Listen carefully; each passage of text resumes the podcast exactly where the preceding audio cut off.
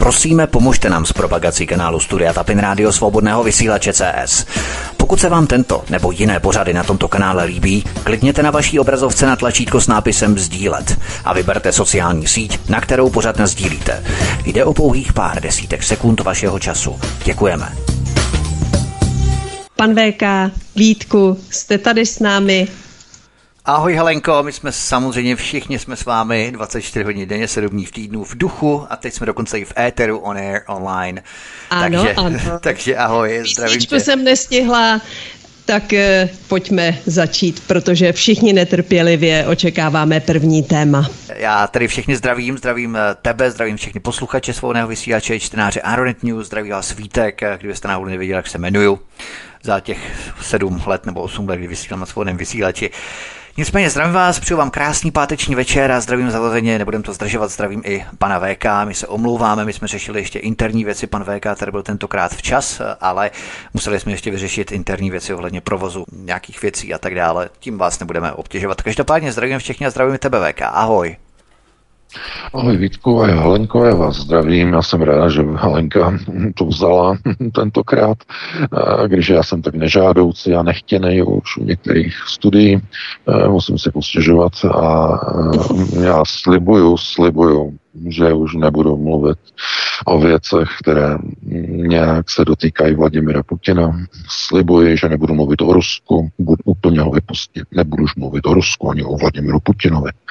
Nebudu mluvit už eh, o žádných prostorech Sovětského svazu a budu se věnovat pouze jiným geopolitickým oblastem. Nechci dělat problémy svobodnému vysílači. Takže takhle bych to uvedl a pustíme se do prvního tématu. Tak eh, já se tak trošku přiznám, že to byla jedna z věcí, kterou jsme diskutovali v rámci eh, našeho interního chatu ještě před vysíláním. Nicméně my se chceme vás, milí posluchači, zeptat, a možná nám napište třeba na Facebook a přímo na kanál Odyssey pod eh, tento pořad, jestli chcete, abychom hovořili otevřeně o nějakých tématech nebo abychom se vyhýbali některým eh, dílčím tématům, které se třeba nikomu nemůžou líbit nebo nemusí líbit. Nikomu se nelíbí nějaký pohled na Německo, na Brusel, na Francii, na Ameriku. Jestli máme vynechat nějaké konkrétní geopolitické oblasti, které se třeba nikomu nelíbí, Čínu, Afriku a tak dále. Prostě nikomu se, pořád se nikdy něco se nikomu vždycky nelíbí. Jo? Vždycky je tady něco. Eh, co člověk, to názor. Sto lidí, sto názorů. Tisíc lidí, tisíc názorů. Takže nám napište, prosím, jestli se máme třeba něčemu vyhýbat, nebo jestli máme o něčem mluvit třeba jenom růžově, pozitivně, anebo jestli můžeme otevřeně opravdu v rámci nebo v dikci a v koncepci svobodného vysílače. My uh, bychom chtěli samozřejmě mluvit otevřeně, protože eh, jsou tady jisté věci, které tady jednoduše jsou, nicméně bohužel Dostali jsme několik e-mailů, které nebyly zrovna příjemné a tak se vás ptáme, chcete, abychom mluvili opravdu otevřeně, aby jsme se snažili dostat věcem na kloup, anebo abychom lakovali věci na růžovo, abychom personifikovali, glorifikovali nějaké osoby, anebo mluvili otevřeně o některých oblastech, politicích, figurách a tak dál, tak nám dejte vědět, taková anketka, mini anketka, tady na kanále Odyssey třeba, nebo na Facebook fanpage, na klubu svobodného vysílače, kdekoliv, Pište nám, budeme rádi, my samozřejmě to vyhodnotíme a potom budeme ty naše debaty korigovat podle toho, ale my bychom samozřejmě rádi jeli v tom režimu, jak jsme jeli dřív, to znamená otevřeně, bez příkras, bez servítků, bez ubrousků, tak, jak to prostě je na lakování růžovo, protože od toho alternativa je, bychom hledali věci, příčiny a přicházeli věcem na kloup, padni komu padni. Nicméně, to je takový úvod a my se teď přesuneme k prvnímu tématu, které tady máme, samozřejmě Slovensko, protože to je vysoce aktuální právě v těchto dnech. Slovenské volby čelí vměšování na rychlo založené neziskové organizace v Londýně, která zaplavuje slovenský YouTube agitačními reklamami ve slovenském jazyce a straší Putinem a ruskou, okup- ruskou okupací. V čele nevládní organizace je bývalý šéf volební kampaně Better Together a bývalý šéf, ministr, pardon, bývalý ministr ve vládě Tonyho Blaira. Zjistil si VK něco dalšího v rámci této neziskovky od doby publikace toho článku, protože mi tam zaujalo právě ty osoby kolem Tonyho Blaira. To jsou pořád v podstatě ty též lidé, kteří se pohybují takzvaná, takzvaný systém otevřených dveří, nebo pardon, otáčivých dveří se tomu říká. Jednou ten člověk je v neziskovce, pak ve státní funkci, pak třeba v armádě, pak zase v neziskovce a točí se ti lidé eh, tímto způsobem a to je vlastně příklad této, této neziskovky, že? Je nejenom je samozřejmě napojená samozřejmě na uh, jiné struktury. Uh, tam v tom článku jste si mohli přečíst, že vlastně uh, ti lidé z té neziskovky jsou napojeni na organizaci, respektive na lobistickou organizaci uh, Dentons. No a Dentons to je uh, politický think tank, je to politická poradní kancelář, eh, ve které pracovali lidé napojení eh, bývalí vysocí politici nebo politici napojení na progresivní Slovensko. Znamená to londýnská kancelář Dentons Global Advisors UK Limited je přímo napojená na lidi z okolí Globseku, z okolí progresivního Slovenska. Takže to ještě jsme dostali do redakce další vlastně rozuzlování a rozklíčování, kam všude tohle to vede. Eh, eh, podívejte se, slovenské volby vlastně nejsou vůbec o Slovensku. Slovenské volby jsou o budoucnosti Evropské unie. Eh, v Bruselu jasně bylo deklarováno a řečeno, že Slovensko, tak jak dopadnou ty volby, mohou nastartovat něco, proces urbanizace celé střední Evropy. Proces urbanizace střední Evropy si můžete představit jako uh, ochlazení vztahu s Evropskou unii a uh, obrovský odpor proti pokračování války na Ukrajině. To je ur- urbanizace. Aha, uh, a t- úplně, co je pro ně nejhorší, příklon tam k té zemi na východě. To znamená k Rusku. To je přesně to, čeho oni se bojí. Eh, samozřejmě, že mm, to, co mm, bude z největší pravděpodobnosti zítra na Slovensku probíhat, eh, tak bude obrovský boj o moc já jenom bych opravdu chtěl zdůraznit a tam hlavně varovat eh, lidi okolo, okolo Smeru Roberta Fica, aby nepodcenili, nepodcenili v žádném případě kontrolu sčítacích místností, sčítacích archů, aby měli v každé místnosti svého člověka, který to bude nahrávat na telefon, protože tam budou obrovské tlaky na ošetření voleb z ciziny, ze zahraničí. Obrovské tlaky. Především v Bratislavě tam, eh, tam budou se snažit přepsat volby, výsledek voleb. Protože, eh, víte, volby na Slovensku se rozhodují v Bratislavě. Hmm, a proč? Eh, Bratislava je progresivní, je liberální, že je tam nejvíce lidí a většina volí mm, pravice.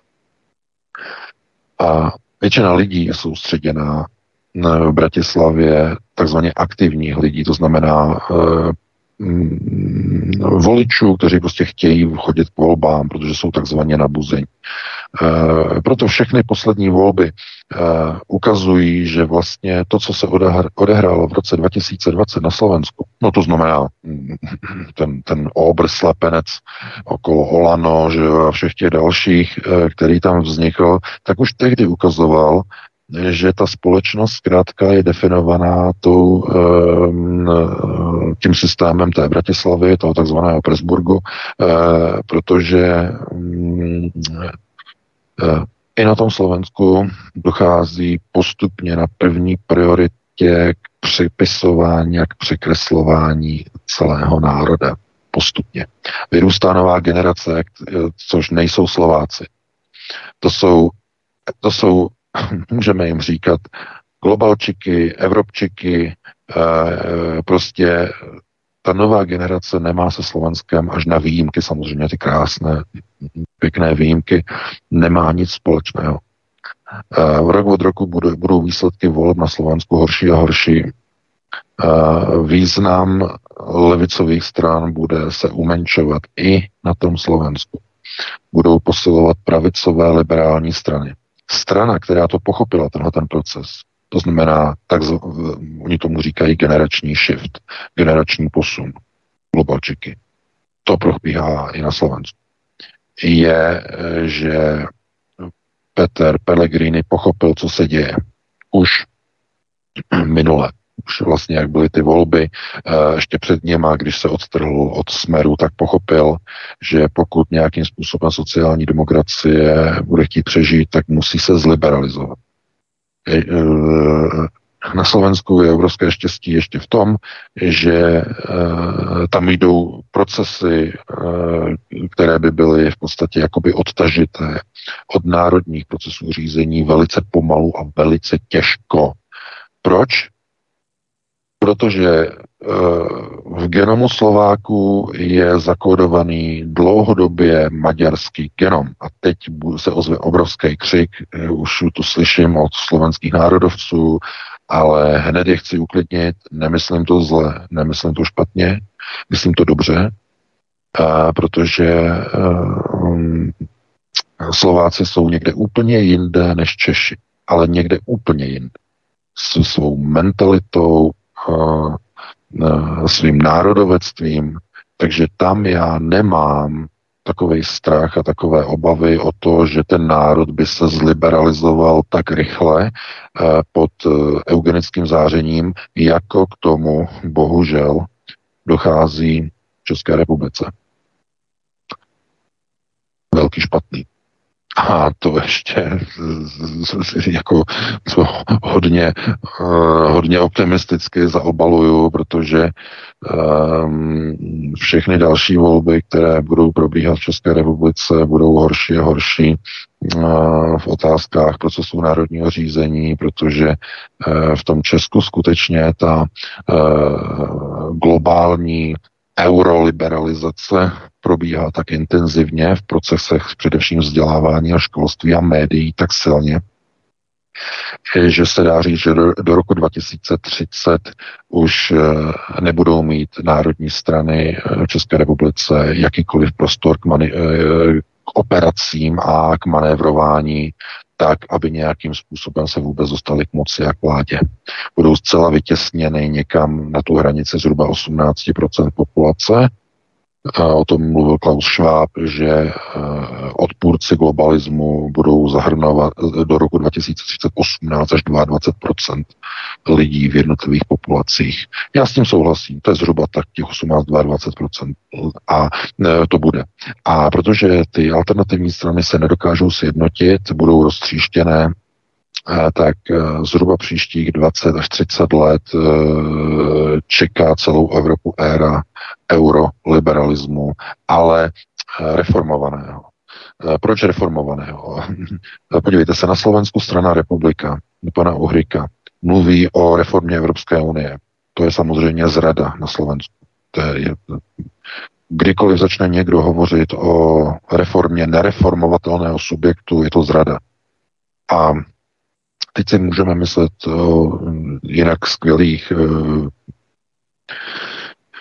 přednesech a proslovech pana Uhríka, které jsou fantastické, famózní, to prostě, to je, to je extra, to je numero uno, to je mm, opravdu extra liga, jak umí on opravdu skvěle mluvit, naprosto perfektní rétor říkám klobouk dolů. Problém je v tom, že to uměli i jiní lidé, to uměli mm, i různí jiní politici. Ronald Reagan uměl skvěle mluvit. A, mm, krásně umí mluvit ten prezident, který mm, sedí v Kremlu, teď momentálně v té zemi, o které nebudu už mluvit. A, krásně, nádherně mluví i Donald Trump. A, krásně mluvil samozřejmě i bývalý vůdce třetí říše Adolf Hitler v plamených projevech. Je spousta, spousta politiků těch pozitivně vnímaných i negativně vnímaných eh, na obou stranách, eh, eh, které můžete ocenit za jejich retoriku. Ale politici jsou vždycky posuzováni podle činů, podle ničeho jiného. A pokud mají plán, koncept, protože hm, programový plán je samozřejmě konceptuální plán. Jestliže ve volebním plánu má nějaká strana reformu nereformovatelné věci, to znamená reformu Evropské unie, tak to je konec. To je tragédie.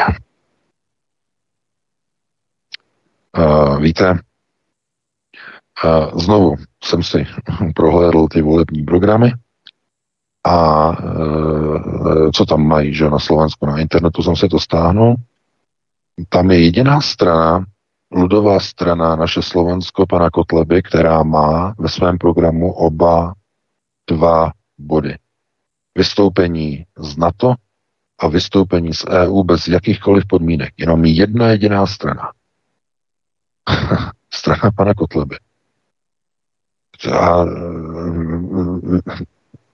vlastenci by tedy měli se šikovat tedy za, tu, za touto stranou, ne? Měli by se šikovat, protože konceptuálně to mají ukotvené.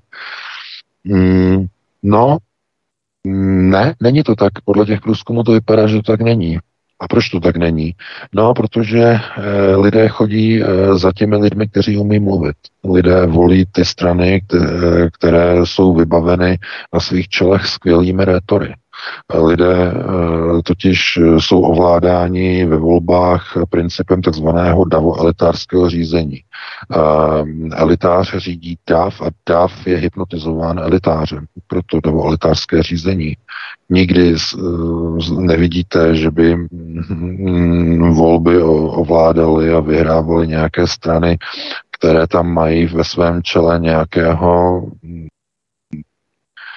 Eh, filozofa, eh, který je skutečně mm, erudovaný, je etablovaný, mm, má deset titulů přejménem, deset titulů za jménem, eh, je skutečně vzdělaný maximálně, jak je to možné, ale když začne mluvit, tak zkrátka nezaujme ty davy, nebo dokonce při tom jeho projevu usínají, nebo mluví moc pomalu, nebo moc rychle, nebo přeskakuje, nedokončuje věty a podobně. To znamená, jeho projev je pro politické potřeby nepoužitelný a zkrátka za ním moc lidí nejde. A teď někdo by řekl, no ale přece pan Kotleba mluví výborně, mluví skvěle. No ano, samozřejmě, ale eh, jedna věc je eh, samozřejmě v rámci politických procesů a jakým způsobem eh, mluvíte k lidem, kteří sdílí vaše hodnoty a potom, jak to zní lidem, kteří vaše hodnoty nezdílí. Já jsem o tom hovořil minule, nebo předminule, hm, teď se nespomínám. Mluvil jsem o tom, o té eh, hypotéze, kdyby byly volby o vystoupení z EU a z NATO, kolik lidí ve skutečnosti by opravdu chtělo z těchto institucí vystoupit. Já jsem říkal, možná by se našlo pro vystoupení z NATO, možná, kdyby se nějak zapůsobilo politicky a hlavně finančně, řeklo by se, my vynakládáme kvůli na to obrovské peníze. Víte, že Česká republika nakoupí za 150 miliard 24 stíhaček F-35, eh, přičemž eh, jejich nákladový provoz a eh, úpravy všech těch hangárů a přistávacích dráh a ty klimatizované hangáry pro ty stíhačky a tak dále v úhrnu vyjde prý na 356 miliard korun, ale to je ten dolní odhad. Zřejmě to bude půl bilionu korun. A ty stíhačky budou dodány až za 12 let. Všechny. První budou dodány někdy v roce 2029, asi dva kusy, potom další dva nebo tři kusy a nakonec všechny budou až 2035. A mm, Problém je v tom, že samozřejmě stát si na nákup těch strojů půjčí a zvýší svůj deficit a ještě pravnoučata budou ty stíhačky splácet v době, kdy už dávno nebudou provozu. Zhruba za 120 let budou ještě stále splácet ty stíhačky. A tohle to vymyslela Fialová zločinecká vláda. Tohleto. A kolik lidí myslíte, eh, že v přeprogramovaném Česku by hlasovalo dneska v dnešní době, ve sfašizované době, pro vystoupení z NATO? No, můžete si vzít jako referenční pod některé ty průzkumy, kterým můžete věřit, nemusíte pro vystoupení, co, co jsem se díval ten poslední průzkum, asi tři týdny starý, pro vystoupení e, ze Severoatlantické aliance by bylo 27% obyvatelstva, zcela jednoznačně. 27. 11% dalších navíc by o tom uvažoval. Ale 51% by se nenašli. Uh, víte, kdyby se o tom hlasovalo ještě před 10-15 lety, ano, tam by to ještě prošlo. Dneska by to neprošlo. Proto ta vláda, která je vlastenecká, která by se dostala eventuálně k moci, musela by vystoupit z NATO rozhodnutím vlády, nikoli v referende. V referendu by to neprošlo. No a pokud by se jednalo o vystupování eh, z, z Evropské unie, která je nereformovatelná, tak tam to bude ještě horší. Protože vystoupit z EU, volný pohyb osob, zboží, služeb a kapitálu, zbavit se těchto těch tří svobod pohybu, eh, by tak velká část lidí nechtěla připustit, že jestli by pro to vystoupení hlasovalo 18 nebo těch zmíněných 20%, bylo by to, bylo by to hodně. Aby se to změnilo, musel by přijít nějaký šok od Evropské unie. Musela by e, nějakým způsobem brutálně být nalomena důvěra v Evropskou unii. E, takovým způsobem, že by najednou všichni začali tu Evropskou unii nenávidět. Um, ani, dokonce ani migrace by to nespůsobila. Protože i k té migraci začínají být lidé imunní, neteční, to znamená, tady je nějakých 400-500 tisíc, neoficiálně jeden milion, oni řeknou jeden milion ukrajinských eh, migrantů, a jsou proti nim nějaké velké demonstrace v České republice? Zeptám se provokativně. Nejsou. A když se ti dva pánové pokoušeli zorganizovat, tak je zavřeli. Pan Dozimetr, eh, ministr vnitra s šifrovaným malým, je nechal zavřít. A eh, od té doby nic. Eh, a samozřejmě, že se pořádají demonstrace různých stran, jako je strana pana Reichla. Jenže to jsou strany, které nechtějí vystupovat z Evropské unie ani z NATO, ale chtějí Evropskou unii reformovat, že? Jako republika na Slovensku. A jsme znovu u té začarované brány. Takže um, chci jenom říct, že v téhle věci um, jenom se ukazuje, že na Slovensku probíhají procesy, které do značné míry jsou zpomalovány eh, takzvaným ugrofinským genomem, který je rozprostřený nejenom Víte, že ugrofinský genom je rozprostřený nejenom v Maďarsku, eh, nachází se v Srbsku, eh, je na Slovensku a zasahuje i do prostoru Jižní Moravy. Mimochodem, to je zajímavé. Takže genově je to v podstatě takhle prostoupené. No a mm, díky tomu vlastně eh, na tom Slovensku není tak jednoduché ty lidi zliberalizovat. Jo? Ti lidé tam mají to své vlastenectví, mají to v podvědomí, i když třeba nejsou aktivní v nějaké straně, v nějaké partaji vlastenecké, ale mají to v sobě. To znamená, podvědomně odmítají takový ten diktát. A to ukazují všechny ty průzkumy, že uh, skoro polovina Slováků označuje za spoluviníka války na Ukrajině uh, samotnou Ukrajinu, což je naprostý bizár v porovnání s ostatními průzkumy uh, v ostatních státech Evropské unie. To je, tohle to je pouze na Slovensku. To znamená, uh, ti lidé si tam uchovávají uh, zkrátka takový ten uh, zdravý mm, názor, zdravý pohled, ale postupně ta skupina slábne tím, jak vyrůstá ta nová liberalizovaná populace v rámci tedy toho liberalizovaného školství. Postupně. A nejvíce je to právě vidět v té Bratislavě. Takže v té Bratislavě tam oni budou chtít ty volby úplně ošéfovat úplně maximálně. Eh, bude si na to muset dát Robert Fico pozor, především tam, protože tam budou přicházet naprosto divné a bizarní výsledky z Bratislavy. To už to jsem teď se na to řešil. S kolegou jsme o tom hovořili, a že to bude asi velký překvapení, co začne přicházet z Bratislavy. Schválně. Schválně, jestli na to dojde. A tady ta moje slovo. No, doufám, že ne, ale uvidíme. E, proto já bych tady to téma asi uzavřel, takhle jakoby s přesahem uvidíme a pustili bychom se do dalšího tématu.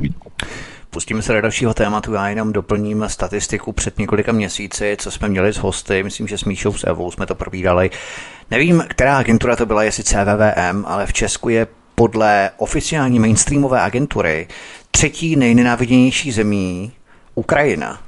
Takže ta propaganda se zase tak až tolik nedaří, protože tady je to tak očividné. Eh, ta humpoláckost, eh, řekněme, eh, akustický smog, který vyrábí Ukrajinci zejména v Praze, v dopravních prostředcích, když jedeme a tak dále, tak z telefony prostě něco neuvěřitelné. Myslím, že ty novou Ukrajinci samozřejmě, protože ty, co tady byli, tak se umí chovat slušně, ty jsou normální, úplně v pohodě, ale ti novou Ukrajinci, ten akustický smog, nesmírně hlasitý, tak to je tak očividné, že už i Praha na to nějakým způsobem reflektuje a je opravdu podle mainstreamové eh, statistiky třetí nejnenáviděnější zemí v České republice je Ukrajina. No, a jaká, jaká, jaká byla první a druhá? To už si právě nepamatuju, to už si právě nepamatuju. To, by to mě utkvělo jenom ta Ukrajina právě. Vypovídající, no. Jasně, pro kontrast. Dobře, a pustíme se teda do dalšího tématu. Pustíme se do dalšího tématu. Trošku to promíchám, abychom měli eh, lehce jiná témata. Prosíme, pomožte nám s propagací kanálu Studia Tapin Rádio Svobodného vysílače CS.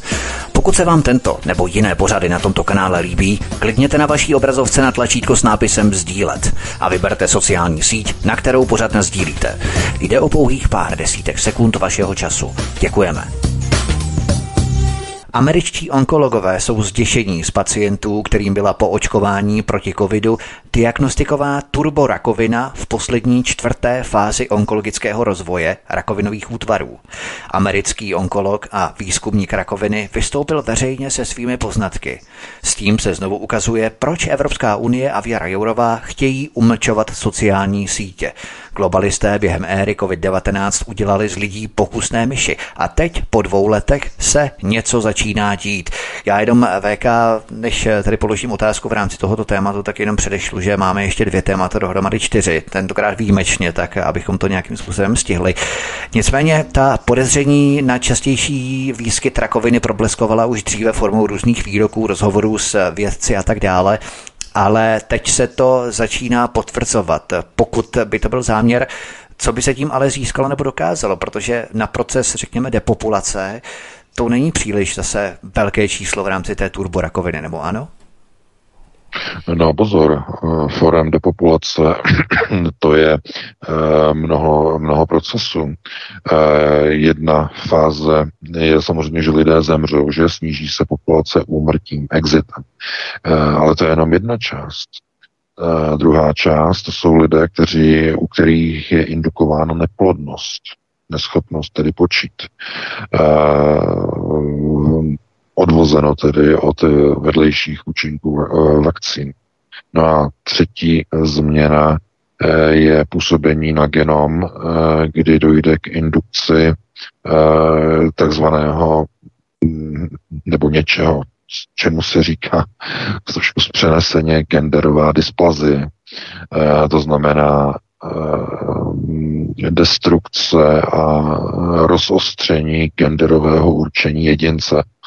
Eh, jedná se přitom o mentální poruchu, která je nejprve indukována mentálně do člověka.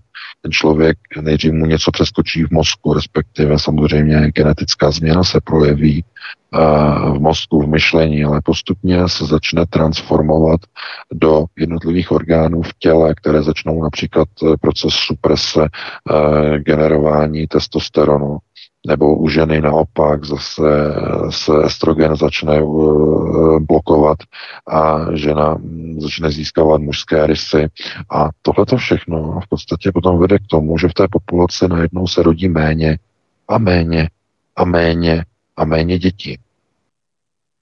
A to stačí k tomu, že se likviduje celá populace protože ty lidi nemají nekonečnou expiraci. Ty lidé jednou zemřou. No a když se nebudou rozmnožovat, tak depopulační systém je nastartován a rozvíjí se. E, proto oni chtějí do těch dětí indukovat e, všechny ty rodové systémy typu LGBTQ+, e, minus a podobně v co nejútlejším věku, protože ty děti chtějí indukovat do té pozice aby si změnili nějakým způsobem svůj gender, to znamená, že mentálně, a potom nakonec, aby si nechali přešít nebo odstranit pohlaví podle toho, pokud si chtějí druhé opačné pohlaví, samozřejmě, které je nefunkční, takže nemůžou potom už mít děti, a nebo non-binární status, že si nechají pohlaví úplně odstranit.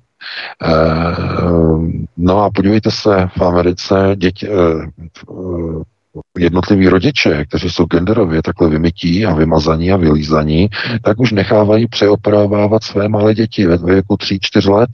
Však to byl článek teď dva dny zpátky na amerických médiích. Takže ta mamina nechala čtyřleté dítě přešít a zbavila ho eh, chlapečka přirození, protože z něho chce mít non-binára. A je to zcela legální v Kalifornii.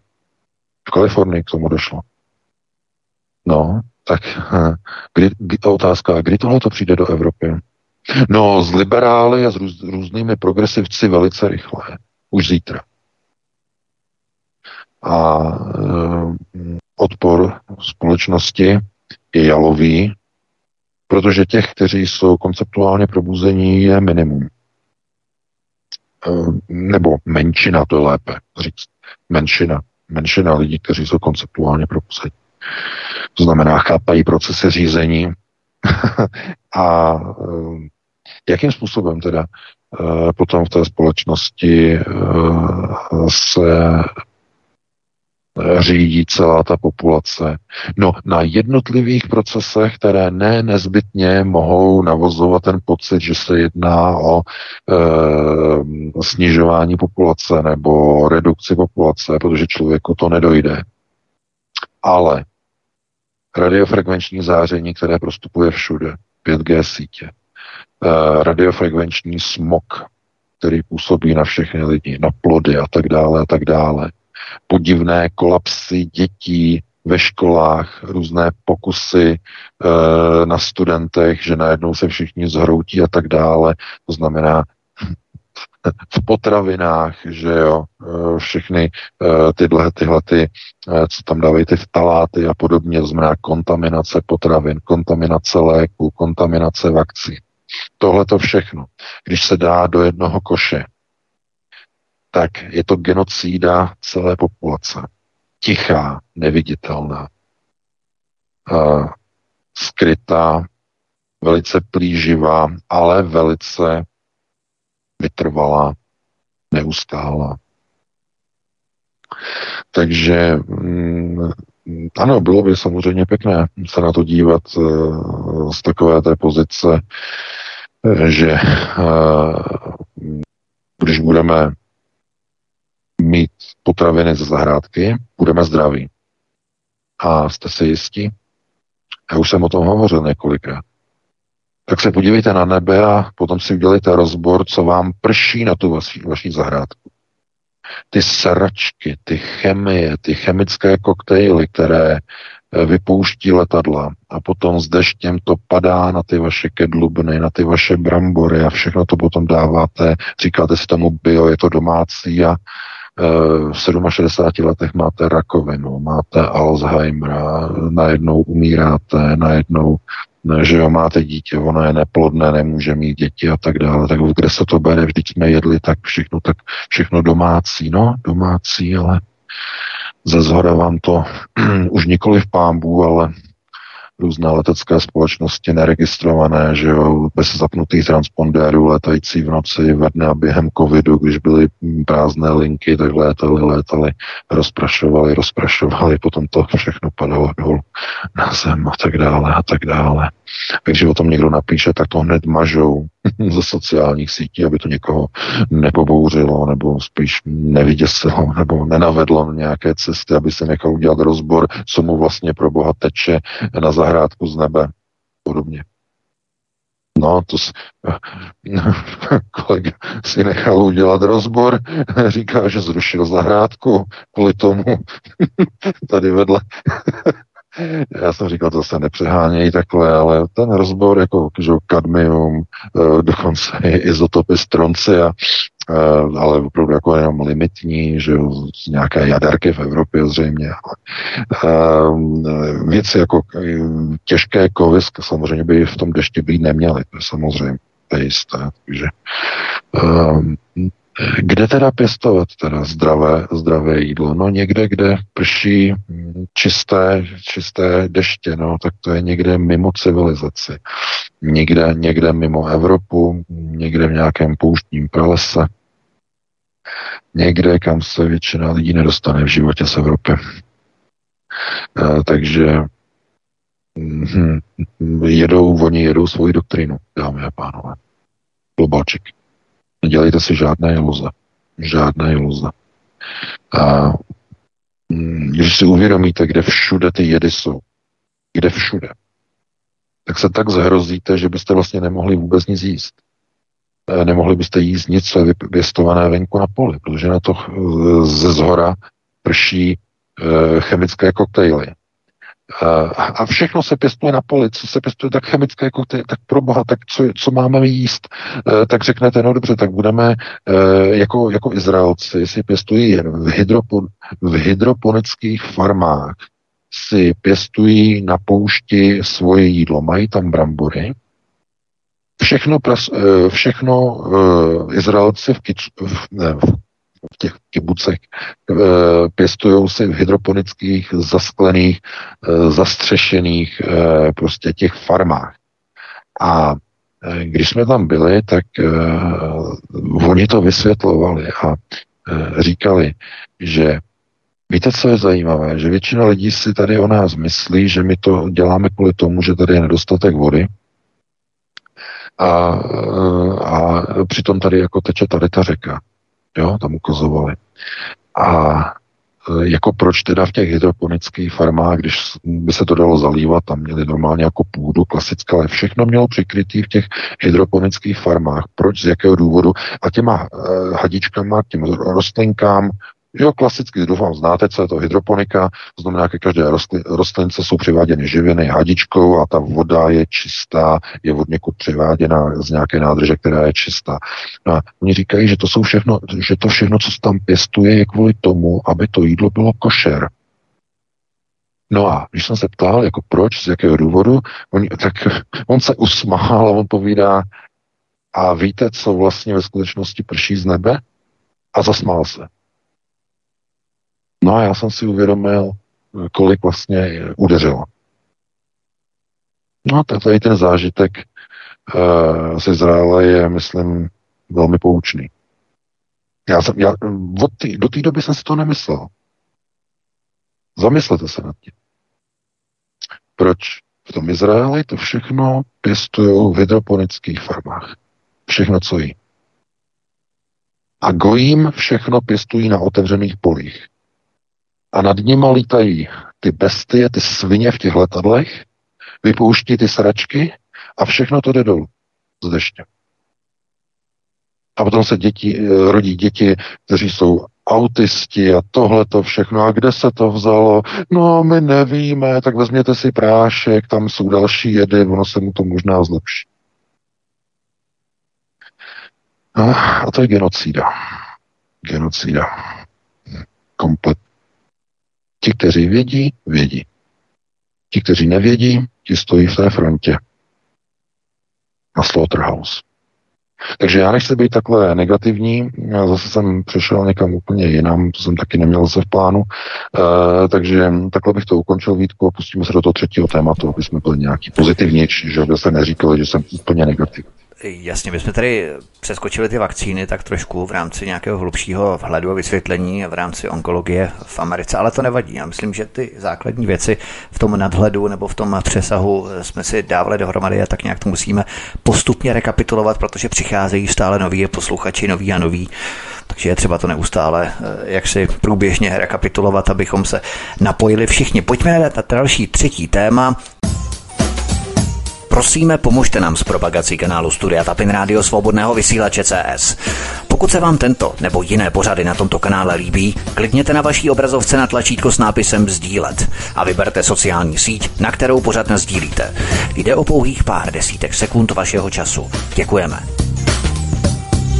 Věra Jourová z pozice viceprezidentky Evropské komise zaútočila na Ilona Maska, že prý nechává na platformě X volný průchod ruským dezinformacím a zrušil cenzorský kodex uplatňovaný předchozím vedením Twitteru.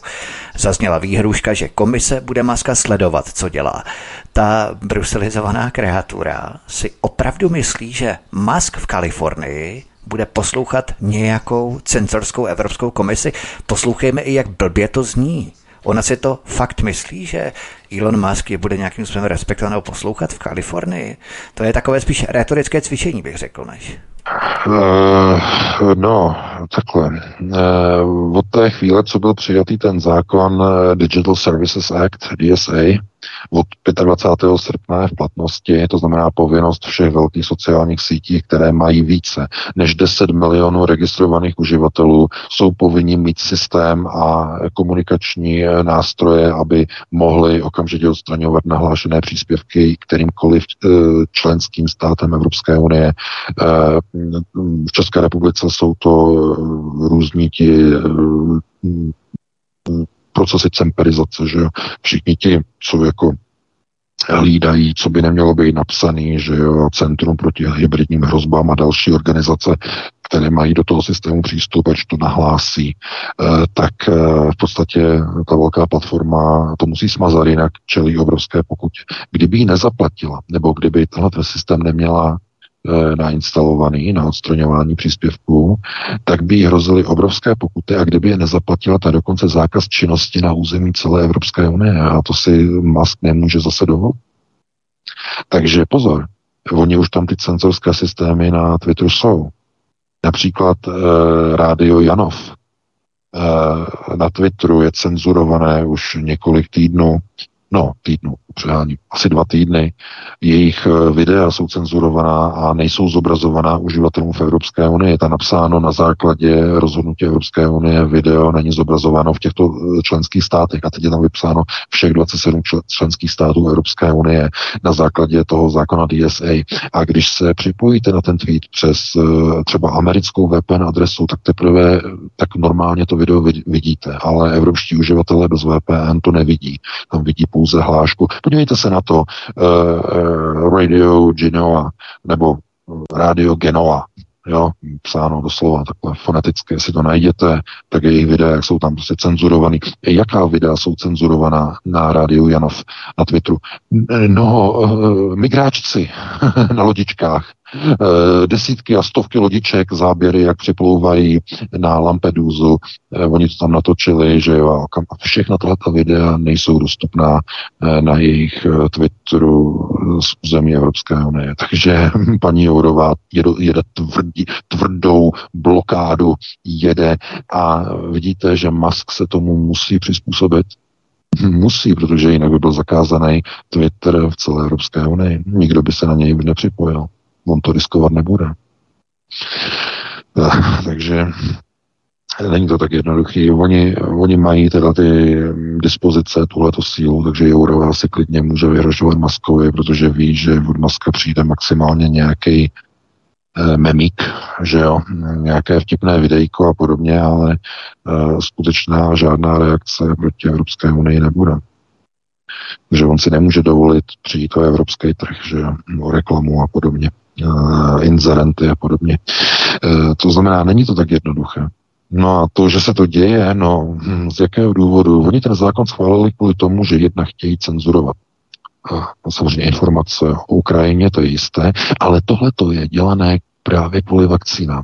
Oni totiž samozřejmě vědí, že jak se bude blížit k závěru hm, válka na Ukrajině, znovu začne proces na páté prioritě, na, eh, eh, na té prioritě eh, genové. biologické No, biologické, genově bio, biologické. A znovu přijde nějaká, nějaká pandemie, nějaká chřipečka, znovu.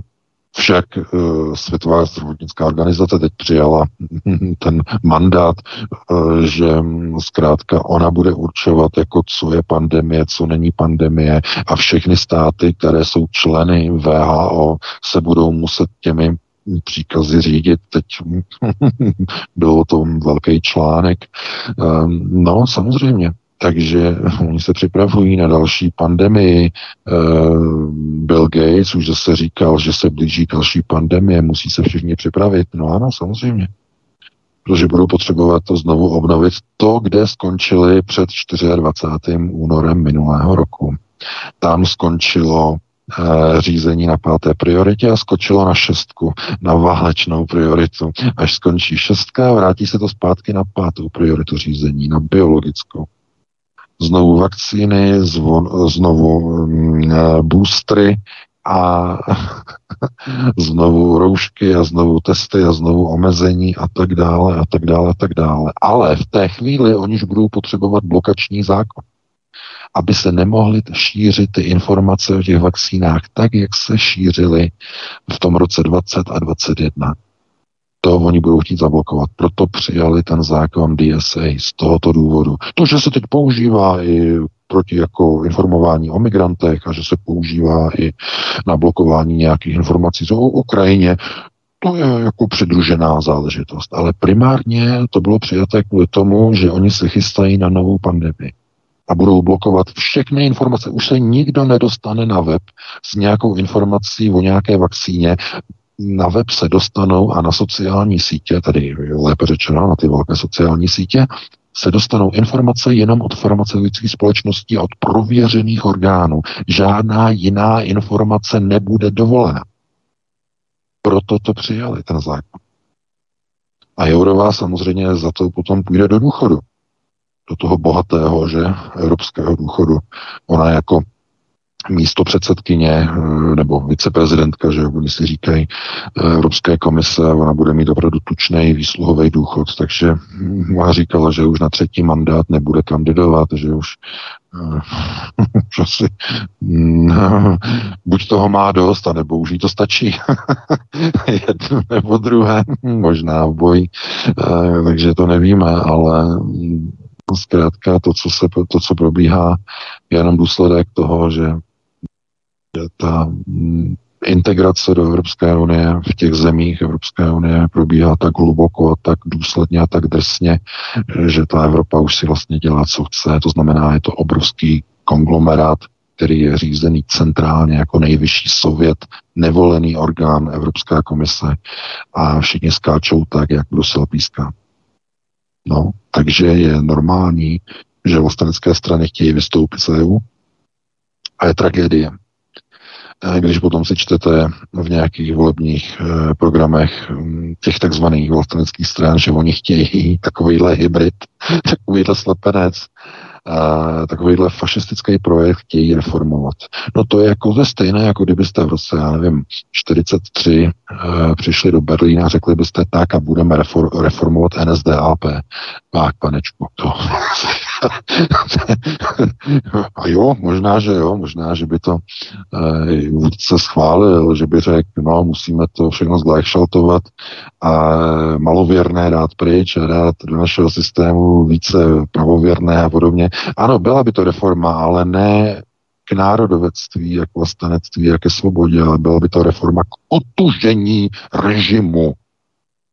To si musí uvědomit každý vlastenec. Kdokoliv mluví o reformě Evropské unie, tak ta reforma, která má přijít, a o ní mluví samotná Evropská komise, Ursula von der Leyen, o čem mluvila před dvěma měsíci, a v Madridu. O čem mluvila?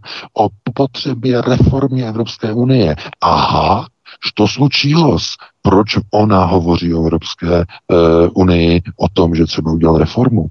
No, reforma volebního systému.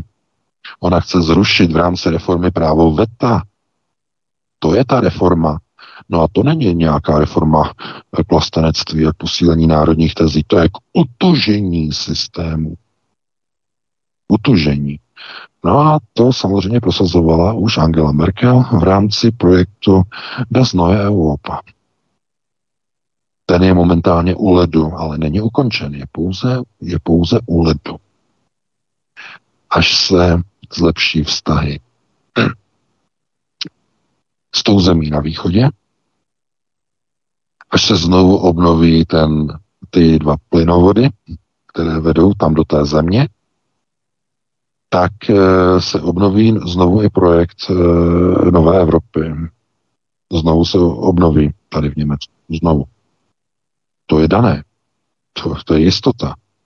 Teď je momentálně takové, je takový čas, takové mezičasy, že zatím tomu projektu mezinárodní geopolitická situace nepřeje. Ehm, Němci jsou s tím nějak jako smířeni, chápou, že Američané ještě mají velkou sílu tady, že jo, ještě nelze je úplně kopnout do pozadí a vypoklonkovat z Evropy. Takže nějaký čas to ještě bude trvat, ale jakmile posílí mm, Berlín, jakmile se dostane k moci nová vláda, eh, místo tohohle tragéda, který tam je teď zrovna momentálně, eh, tak se to samozřejmě začne měnit znovu se vytáhne ten projekt Nové Evropy a začne se realizovat.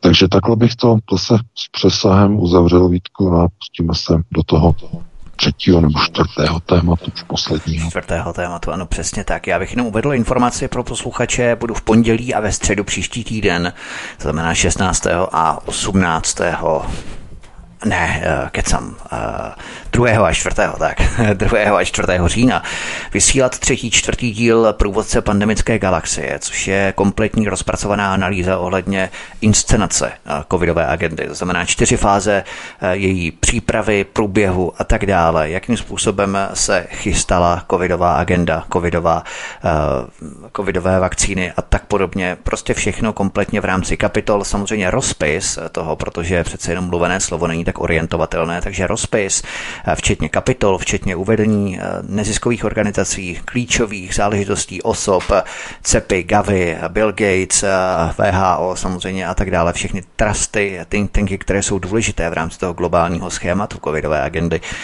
tak máte rozpis kompletní na jaktobylo.com, když si kliknete na jaktobylo.com, je tam poslední, poslední článek, průvodce pandemickou galaxií, tam to je všechno kompletně, stejně tak jako chystám tuším na listopad také budete mít na jak to bylo kom, všechno, všechny přepisy mých analýz na jak to bylo kom. Chystám kompletní přepis eh, i eh, životopisu Stěpana Bandery. To bude trojdílný pořad, tady ta průvodce pandemickou galaxií byl čtyřdílný, Tady to bude třídílný pořad eh, Stěpana Bandery, život Stěpana Bandery, archivní materiály, přímo jeho život od mala, jak rostl, eh, potom byl dospělý a tak dále, kdy zemřel, jak ho kryly západní spravodajské eh, agentury, služby, američané, Němci, pováleční, v podstatě nacisté a tak dále v Německu, kde se skrýval. Něco neuvěřitelného, opravdu velmi zajímavý život a pestrý život měl. Mám tady ohromnou, ohromnou, uh, ohromný kopec materiálů, uh, uh, papírů, různých archivních záznamů a tak dále, článků dobových, takže, takže se na to můžete opravdu těšit po samozřejmě genocidě a dalších věcech, které pojedu předtím v rámci Srebrenice. Ale pojďme na poslední téma tedy. Prosíme, pomožte nám s propagací kanálu Studia Tapin Rádio Svobodného vysílače CS. Pokud se vám tento nebo jiné pořady na tomto kanále líbí, klikněte na vaší obrazovce na tlačítko s nápisem Sdílet a vyberte sociální síť, na kterou pořád sdílíte. Jde o pouhých pár desítek sekund vašeho času. Děkujeme. Kanadský premiér, a to právě na to navazuju, proto jsem tu Ukrajinu také řekl v rámci Štěpana Bandery, protože kanadský premiér za odhalení skandálu 98-letého ukrajinského SSáka, kterému tleskal celý kanadský parlament jako hrdinovi, obvinil Rusko a jeho dezinformace. Justin Trudeau a Volodymyr Zelenský se s Jaromírem Huňkou setkali osobně při soukromé audienci. Já jsem zrovna poslouchal pár minut na Českém rozhlase Plus, kdy byl do nějakého interview Plus pozvaný z evropských hodnot ten Roman Máca, co pořád něco plácal. A prý jeden prvek, oni tam rozebírají samozřejmě dezinformace, klasika, a jeden prvek dezinformace a propagandy podle něj je v rámci Ukrajiny, tak je konstatování, že na Ukrajině se rozmáhá nacismus, že na Ukrajině jsou nacisté. A to je prý dezinformace, ale pořád a pořád se vynořují podobné případy. Naposledy to bylo to dělo nebo houfnice, nebo co to bylo, jak tam nakreslili ten trojzubec a teď je to pro změnu Jaroslav Huňka, ale všechno je dezinformace. Mně se vždycky líbí VK, jak když oni udělají nějakou chybu, nechají se napálit jako školáci, tak i tak je to ruská propaganda. No samozřejmě, protože nejlepší obrana je útok.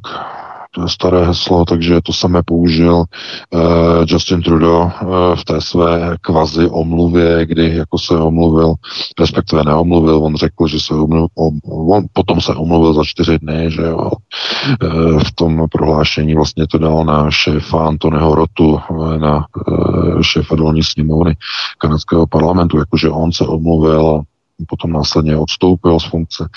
Ale ehm, to, co se vlastně teď děje, je to, že ehm,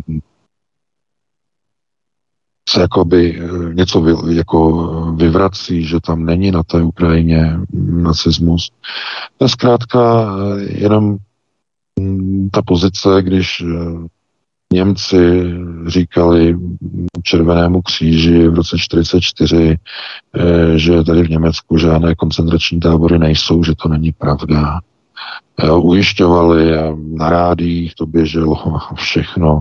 To, to má stejný význam, když nějaký máca někde něco takového povídá, to nemá hodnotu, to nemá význam. To je nikdo, kterého pozvali do pořadu, kde má zaznít nějaký správný názor, který oni tam zrovna potřebují v rámci svoje, svojí vysílací propagandy. To se, to, nebe, to se nebere na, jako na bernou váhu nějak, to vůbec to je irrelevantní. Důležité je něco jiného. Je, že celá kanadská vláda za sebe udělala idiota a debily v čele se Zelenským, který je židovským prezidentem to je tak neuvěřitelné chucpe, které já vlastně ještě doteďka nedokážu pochopit, protože uh, chápete, Volodymyr Zelenský je žid. A uh, Trudo má ty soukromé školy, že jo, na které chodil, minimálně by měl tedy vědět, že když někdo za druhé světové války bojoval proti Sovětskému svazu, Eh, ať už za, za cokoliv, jestli za svobodu Ukrajiny nebo já nevím, za cokoliv jiného, tak jestliže někdo bojoval proti Sovětskému svazu, tak logicky byl na straně osy. Byl na straně e, buď e, tedy nacistického Německa, nebo na straně Itálie, nebo na straně Japonska. Přece musí vědět i v tom kanadském parlamentu. Mají na to školy, drahé zahraniční univerzity, musí to přece vědět. Takže když Jaroslav Huňka je tam, byl tam prezentovaný a dokonce i moderátorka té kanadské televize CBC tam, že jo, jako moderátorka říkala, no a tady také mimochodem tleskají eh, tady velkému hrdinovi, který za druhé světové války bojoval za svobodu Ukrajiny proti Rusku, no tak přece musí jim dojít, že bojoval na straně Wehrmachtu respektive na straně jednotek SS v jeho případě, že SS Galiciem. A e, jim to nedojde. Jim to nedojde. E, a teď pozor. E, on ho pozval šéf dolní sněmovny kanadského parlamentu Antony Rota. Jemu to nedošlo. Takže šéf e, sněmovny, dolní, eh, tedy dolní sněmovny parlamentu kanadského nemá přehled o reálii druhé světové války naprosto, ale naprosto nic. Premiér Trudeau naprosto nic. A Zelenský jako židovský prezident naprosto nic. Všichni tři se tam postaví, tleskají bývalému SSákovi a mávají mu na pozdrav. A ten Huňka se zvednul z té židle, dal si ruku na čelo, jako si říkal to, jako tomu skoro ani nemůžu věřit, potom tu ruku zvednul a takhle jim začal mát. Takže mávali SSákové. A čtyři dny trvalo, než se eh, za to Trudo omluvil. Eh, jako svým jménem. Už ne, že by to hodil na Antonyho Rotu, ale sám za sebe čtyři dny mu to trvalo, protože udělal za sebe naprostého trotla, naprostého idiota. Každý školák, každé dítě školu povinné ví přece, když někdo bojoval proti Sovětskému svazu za druhé světové války, tak musel být na straně osy. Musel. Protože Sovětský svaz byl spojencem byl součástí spojeneckých armád Sovětský svaz. To znamená těch západních. No, takže když oni tam říkají a oni ho uvádí v tom parlamentu slovama, že on bojoval proti Sovětskému svazu, tak už rovnou mohli říct, bojoval za Wehrmacht proti Sovětskému svazu a tudíž mu za, a bojoval za nac, kdyby jenom za Wehrmacht, ale bojoval za SSáky za druhé světové války. Pojďme mu zatleskat. Chápete? Oni ze sebe udělali ty byly. Z toho důvodu to trvalo mm, Trudovi tak dlouho, než se omluvil, protože ta trapnost je na trapnost. A Zelenský ten to je ten, ten je schopný úplně všeho, tomu to možná ani nevadí, protože ten má tolik nacistů uh, u sebe doma na Ukrajině. to ani, uh, tam mají banderu, tam tleskají banderovi, takže těm, tomu to nepřijde. Ale že těm západním poslancům, kteří všichni v tom parlamentu tleskali tomu Huňkovi, to je tragédie. Naprostá tragédie. Uh, Víte, a je to nenapadné, je to jako ve smyslu toho, že by je napadlo, e, jako oni ho tady představují, jako že bojoval proti Sovětskému svazu za druhé světové války. Tohle to, když řeknete i školákovi, tak on se zamyslí a řekne, No, když bojoval proti Sovětskému svazu, no, tak to musel být Němec, nebo to musel být nějaký Ital, že jo? Uh, Mussoliniho Itálie, a nebo to museli být Japonci, že jo, když bojovali proti Sovětskému svazu. Museli to být prostě uh, jednotky osy. Nikdo jiný to být nemohl. No ale potom přece tomu člověku nebudeme tleskat, ne? By řeklo to malý dítě. No, to malý dítě by možná to řeklo, ale premiérovi to nikdo neřekl, Kanady, nikdo to neřekl ani Zelenskýmu, nikdo to neřekl ani šéfovi kanadského parlamentu a nikdo to neřekl ani 250 poslancům kanadského parlamentu, nebo kolik jich tam je. Všichni tleskali a všichni mávali. jeden jako druhý. A co to je? No to je úpadek západní společnosti a je to proces eh, nebo důsledek eh, rehabilitace nacismu v západních zemích. Už je dovoleno tleskat nacistům. A ty omluvy přicházejí pozdě a mm, neochotně a jenom v případě, že to praskne. Kdyby to neprasklo, nikdo se neomlouvá. Naopak, všechno bylo v pořádku. Zatleskali Huňkovi. Kdyby tam přišel Bandera, zatleskali by Banderovi. Je to vše rovno. No a jak je, a, že najednou v roce 2023, no protože už je to velmi dlouho po druhé světové válce. To znamená, mm, že jo, pamětníci umírají na výjimky, už vymřeli skoro všichni. A už je možné začít proces rehabilitace nacismu je možné zahájit proces revizionismu a samozřejmě i v rámci revanšismu začít potlačovat původní obrysy vítězů druhé světové války, potlačit úlohu Sovětského svazu, potlačit nejprve a potom postupně ji úplně vymazat. Vymazat pomníky, vymazat podstavce, vymazat bysty sovětských generálů, osvoboditelů, pamětní desky odstranit, ulice, názvy generálů odstranit, vyměnit, všechno postupně vymazat. A co to je? To je sociálně kulturní genocida. Vymazání všech zmínek o národě, osvoboditelů. Takže takhle daleko jsme došli. No, takže máme mm, výtku 2053. Já myslím, že to zapíchneme. Eh, dáme sedm minut přestávky. Eh, Halenka tam najde nějaký pěkný písničky, eh, možná by tam našla na změnu, třeba od Richie Povery, třeba, já nevím, Vulevu, Vulevu Dance a podobné hity, takové hitovky, které se ještě možná ani nehrály. To byl velký hit, velký diskotékový hit Vulevu, Vulevu Dance. Takže pokud by tam našla Helenka tady tu pecku, eh, vypalovačku, bylo moc pěkný, by to udělalo pěknou radost mnoha lidem, kteří by si zavzpomínali, že na diskotékové časy. No a potom bychom se pustili do samozřejmě našich, našich naslouchačů. Jenom požádám, aby tam nepadaly otázky na, na tu zemi, kterou jsem říkal, a aby nepadaly na země bývalého Sovětského svazu. K ním se už prostě nemůžu na svobodné vysílače vyjadřovat. Takže děkuji za pochopení.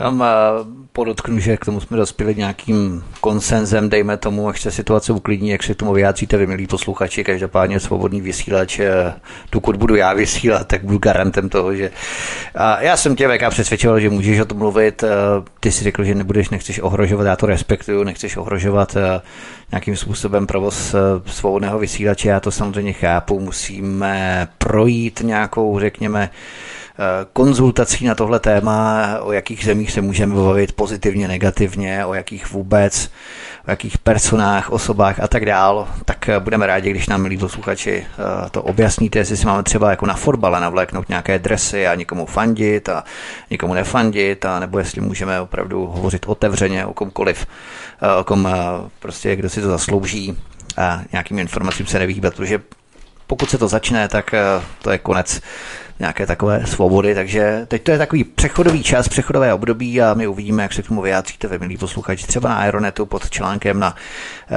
diskuzi nebo na Odyssey, na kanále Odyssey nebo na fanpage, fanpage svobodného vysílače přímo na Facebooku a tak dále. Těch platform a kanálů je docela dost. Takže my si dáme písničku, nevím, Helenko, jestli si stihla najít uh, tu, kterou požadoval Vleka. Pokud ne dnes, tak uh, určitě příště, až budeme vysílat, tak to tam, tak to tam najdeš, ale nevím, jestli za takovou krátkou dobu stihla písničku najít. Tuhle konkrétně ne, ale italská zazní to je samozřejmé, ale ne hned, protože začneme tematicky tím, čím začaly i dnešní hovory u Klábosnice a to volbami na Slovensku, o kterých jsem chtěla mluvit i já, přesně v tu dobu, kdy jste se připojili do studia, protože už zítra, 30. září, si Slováci předčasně zvolí nový parlament, který je jednokomorový a tvoří jej 150 poslanců a právě k tomuto tématu, o kterém VK mluvil, patří Jorek, a jeho volby 2017. Bludný kruh. Prosíme, pomožte nám s propagací kanálu Studia Tapin Rádio Svobodného vysílače CS.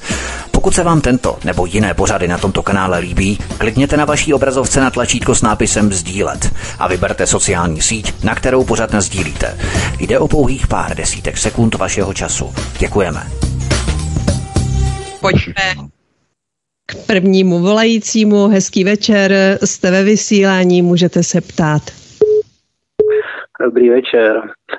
Ukáže štafetu prvního volajícího převzal Jirka Zostivaře ale doufám, že mi duchovní otázky byly záživnější.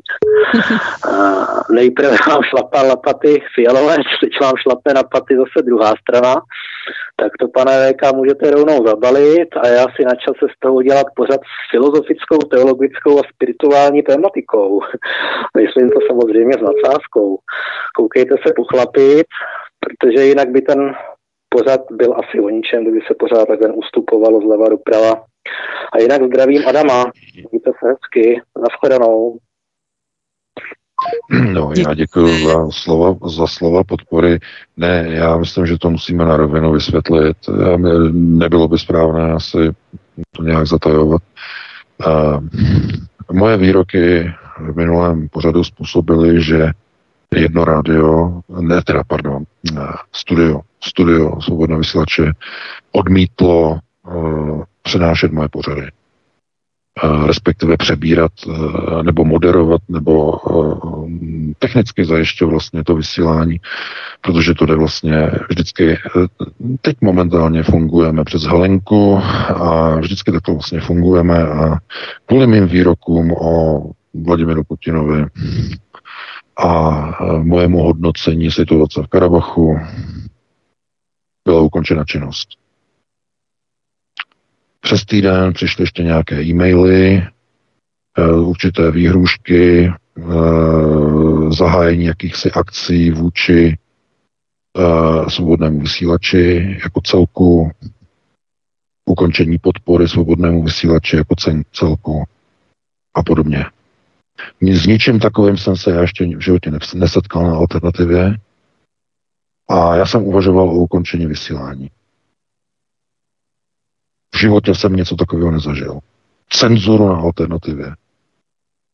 A my jsme se dohodli s Vítkem na řešení, na férovém řešení, to znamená, já nebudu ohrožovat uh, svobodný vysílač, to znamená s, mým, s mými názory, ať už jsou jakékoliv, abych vlastně mohl aspoň tedy mluvit o tom, co třeba není konfliktní, co je více komfort. Já vím, že je to, že to bude na půl, ale uh, vím, jsem přesvědčen, že kdybych hm, pokračoval třeba ve svých názorech, eh, rozebíral věci konceptuálně hlouběji o tom, kdo stojí za Kremlem, kdo stojí za Vladimirem Putinem, že by to bylo opravdu... Ne... Dostali bychom se do situace, eh, že by neměl kdo přenášet naše pořady. Taková je bohužel realita. Já jsem uh, akceptoval teda uh, tu nabídku, která byla učiněna, uh, že teda Helenka se uh, odhodlala. uh, já nebudu některá témata rozebírat a uh, kdyby náhodou v pátek nebyl přenos po ruce, protože Helenka taky nebude moci každý pátek vysílat určitě, tak bychom uh, to udělali tak s Vítkem, že budeme nahrávat věci offline, to znamená bez interakce. Bude to takzvaně do záznamu, bude to bez interakcí, bude to bez telefonátu, zkrátka jenom se spojím s Vítkem, nahráme jako pořád a ten pořád jako bude potom nahraný do archivu, odkud si to lidé budou moci pustit. Pokud dojde k tomu, že zrovna v ten daný pátek nebude rádio, které by přenášelo můj pořad. Taková je situace a doufejme, že, že to nebude mít nějakou eskalaci, nějakou gradaci. Jestli dneska vysíláme naposled, nebo za týden, nebo kdy. Já z toho nemám radost. Nikdy jsem neměl pocit, že by mě někdo cenzuroval. Uh, taková je zkrátka realita. Nemůžu ohrozit zkrátka svobodný vysílač. Taková. Takže takhle bych na to reagoval pánovi, protože asi chtěl vědět, jaký je důvod, tak doufám, že teď to jasně vysvětlené. Takže bychom se pustili do dalšího volající. Já bych tomu jenom podotkl, já chci jenom uvést věci na pravou míru, protože já jsem myslel, že budeme přátelčka jako horký brambor, jo, ale já jsem neřekl, že eh, nesmíme řešit Rusko. Naopak já jsem VK popichoval, aby to prostě řešil, ale VK se rozhodl, že nechce ohrožovat eh, svobodný vysílač. Já to samozřejmě respektuju, ale já jsem ho prostě ještě před vysíláním popichoval nějakým způsobem eh, snažil se manévrovat do toho, do toho pole, aby nebo do té možnosti, aby hovořil naprosto otevřeně o Rusku. Jsme si vyměňovali e-maily na tohle téma, že to je prostě potřeba mluvit prostě buď bez servítku na tvrdo. Ovšem otevřeně anebo vůbec a žádná polovičatá řešení. Říkám, tohle je přechodová fáze nebo přechodový stav. Uvidíme, jak se vy, milí posluchači, vyjádříte, pokud vás bude většina, kteří po nás budou chtít, aby jsme pokračovali v otevřené debatě. Já jsem všemi deseti pro. Musí asi Pavel rozhodnout v rámci svobodného vysílače, protože mnozí nám vyhrožujete, že přestanete i nás financovat. Víte, že jsme na vás závislí, tak to je velká podpásovka, pokud chcete poslouchat jenom to, co se vám líbí. Eh, my samozřejmě si nemůžeme dost vybírat, eh, jestli nás budete financovat, jestli nás budete podporovat i finančně nebo ne v rámci svobodného vysílače. A, takže ono to není úplně tak jednoduché jo, se pochlapit. Takže jako tady ty výhrušky jsou opravdu podpásovka. Říkám, opravdu si musíte rozmyslet, co od nás eh, chcete, jestli chcete to, co se vám líbí. Nebo, a nebo budete akceptovat, že v Arménii probíhá eh, genocida, v podstatě etnická čistka a vy to tolerujete a je vám to jedno, nevadí vám to, že ruská armáda nezasáhla, ještě to omlouváte, potom eh, opravdu nemám eh, nějakým způsobem co komentovat v rámci toho tématu. Takže prosím, řekněte nám, co si o tom myslíte na Odyssey, na fanpage, na Facebooku a tak dále. My budeme jedině rádi a pokud vás bude většina, abych byl rád, aby jsme to dali do toho zpětného módu, aby jsme mohli o všem, s tím, že nebude jenom Helenka, bude i Martin, takže budou minimálně dvě studia těm to doufám vadit nebude, jakýkoliv názor a uvidíme, jak to bude si obtýden. Helenka eh, říkala velmi hodná, říkala, že si ten čas bude eh, udělat nebo dělat eh, každé dva týdny. Uvidíme si Martin na to přistoupí, protože to přece jenom ob studio, ob týden, takže je to tak trošku jako větší zápřah pro ta studia. Samozřejmě my toho času nemáme tak moc i v rámci víkendu. Takže to je jenom všechno, aby jsme to pořád nepřemíleli dokola. Dáme prostor dalšímu posluchači. Ano, dáme prostor. Hezký večer, ptejte se. Dobrý, krásný večer, Jirka z Hostivaře. E, nevím, o co se tam jedná, e, nechápu to, ale e, měl bych e, takovou připomínku, dneska máme 85 let e, od Mnichovský zrady, pak nám Poláci trošku vyšpou ve šolce, že nabrali 400 lidí, který můžou prostě v pohodě cestovat po Schengenu. Ale moje otázka na pana VK k dnešnímu článku o impeachmentu na toho bydeta šíleného. Zároveň se bude teď zase řešit financování.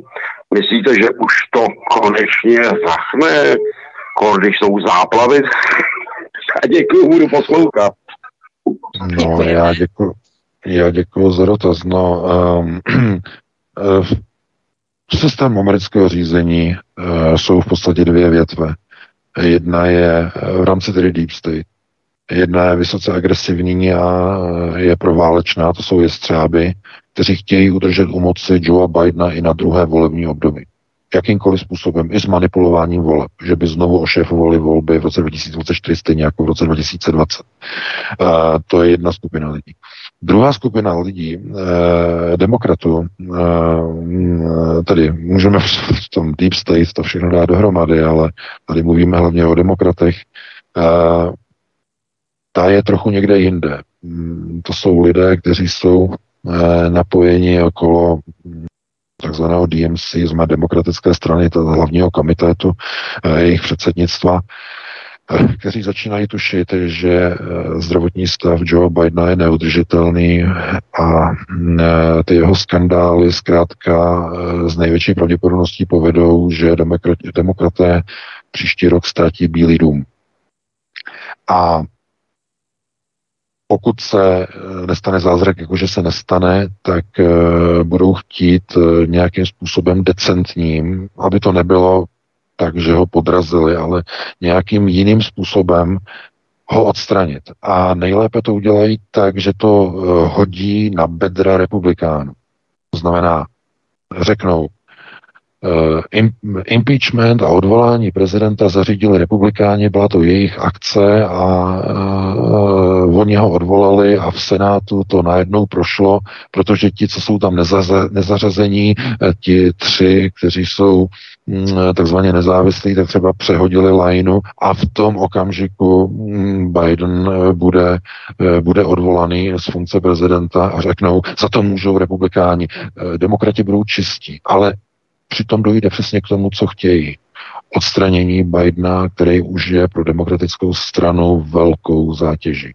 Opravdu velkou. A víte, když se někoho chcete zbavit a ten člověk je váš, tak nejlépe, jak to uděláte, je, že to necháte udělat nepřítele. To znamená, necháte to udělat republikány, aby potom všechna vina mohla být na ně, na republikány hozena, že oni ho odvolali, ne my, ne my, oni ho odvolali. Uh, tohle je velice pravděpodobná mm, kalkulace, která teď se může odehrávat. Otázkou teď je, kdo asi by přišel místo Joe Bidena. Eh, v té demokratické straně tam je mnoho jmén, tam se pohybuje stále spousta lidí, se tam znovu vyhořela Hillary Clinton, zrovna o ní mluvili na CNN, jakože kdyby se náhodou něco stalo, tam mluvili zrovna, že kdyby se něco stalo zdravotně, oni nemluvili o impeachment vůbec zdravotně, kdyby třeba nemohl, že by Hillary Clinton když může, oni, oni tam uvedli, že když může Donald Trump, že proč by nemohla Hillary Clinton uh, znovu své souboj o Bílý dům s, s Donaldem Trumpem v roce 2024 příští rok.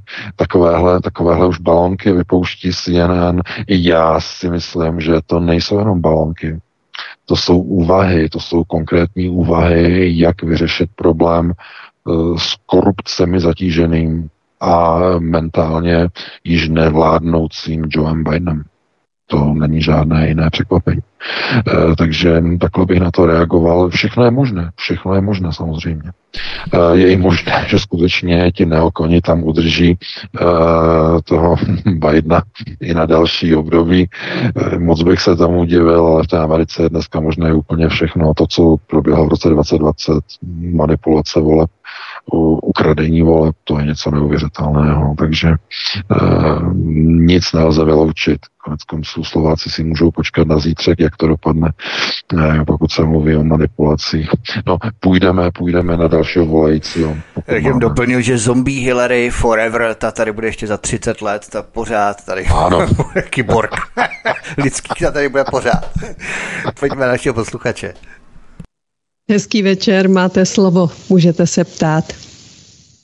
Dobrý den, já jsem chtěl bych nejdřív pozdravit teda všechny posluchače a pak bych chtěl vyjádřit názor k tomu, mm, k tomu náhornímu Karabachu, že si taky myslím, jakoby z toho pohledu, že Nigérie se prostě odvrátila od Ruska a tak nevidím důvod, proč by Rusové měli hájit zájmy Nigérie a bránit jejich území, když oni se vlastně proti ním otočili a teďka tam cvičí s těma Američanama. Nebo tam měli cvičit. Nigerie nebo Nigeru? Myslíte Niger nebo Nigerii? Ne, ne, ne, já myslím ten náhorní Karabach. Jsem se. Uh, Arménie, pardon, Arménie, nevíte. No Arménie. jasně, ale když zaz... jo, Arménie, Arménie, ano, já jsem... no, že vlastně ta Arménie, že cvičila s těma Američanama, což je de facto jako Ano, ano, ale já, to, já tomu rozumím, já tomu zase rozumím. Já na ní odpovím. Dobrá, Dobrá abychom, ne, abychom nešli do sebe. Uh, máte ještě něco, nebo už, už je to všechno? Ne, klidně už můžete. To, ok, to... tak. Moc díky, mějte se hezky a díky za telefon. Taky, naschle. No, já děkuji za dotaz. No, samozřejmě já jsem to psal už do toho článku a já to zopakuju. E, ano, e, proč by Rusko mělo poda- pomáhat Arménii, která e, dělá cvičení za Severoatlantickou aliancí, to je samozřejmě, to je logický. Jenže tady dochází samozřejmě e, k tomu informačnímu šumu, že se zaměňuje příčina za důsledek. Příčina za důsledek, ještě jednou řeknu příčina za důsledek. Proč se Pašinian začal bratříčkovat a muckovat se Západem v roce 2020 už dokonce. Proč? Z jakého důvodu? No, protože Kreml si vybral za svého důležitějšího partnera Azerbajdža, turkický národ. Proč? Z jakého důvodu? No, Azerbajdžán je de facto dítětem, nebo řekněme národnostním dítětem Tur- Turecka. A e, Kreml sleduje silovou pozici v Malé Asii e, utužováním vztahu s Tureckem. A Turecko chce si realizovat svoji novou osmanskou říši. A to je Azerbajdžán. Azerbajdžán sem, Azerbajdžán tam. A došlo k tomu, že Kreml obětoval zájmy, své zájmy v Arménii ve prospěch Azerbajdžánu a utužení vztahu s Tureckem na trojuhelníku Azerbajdžán, Turecko, Rusko. Arménie už do toho počtu nezapadla. Proto Pašinianovi došlo, že Arménie byla Ruskem obětována už v roce 2020. To je, to je, konceptu, to je konceptuální uh, drsnost, která je pro mnoho lidí, kteří obdivují Vladimira Putina, nestravitelná samozřejmě. Protože je to zrada, to je jisté, samozřejmě. Ale už došlo k tomu roce 2020. A co zbývalo Pašinianovi? No, jedině e, zajistit a zkusit si zajistit naprosto zbytečně mimochodem svoji bezpečnost a zájmy v Karabachu za pomoci západních e, západčiků, e, kteří nikdy samozřejmě Arménii nepodrží. Nikdy nepomůžou. Západ sleduje jenom své zájmy. Ale Pašinian to zkusil. Nic z toho nemá. Zrovna včera přiš, e, přišly informace, že možná se sledovali, že oficiálně Karabach přestal, přestal fungovat e, ve Stěpankertu, e, rozhodli o zrušení e, do konce roku do 31.12.2024, do konce příštího roku nebo 23 tohoto roku.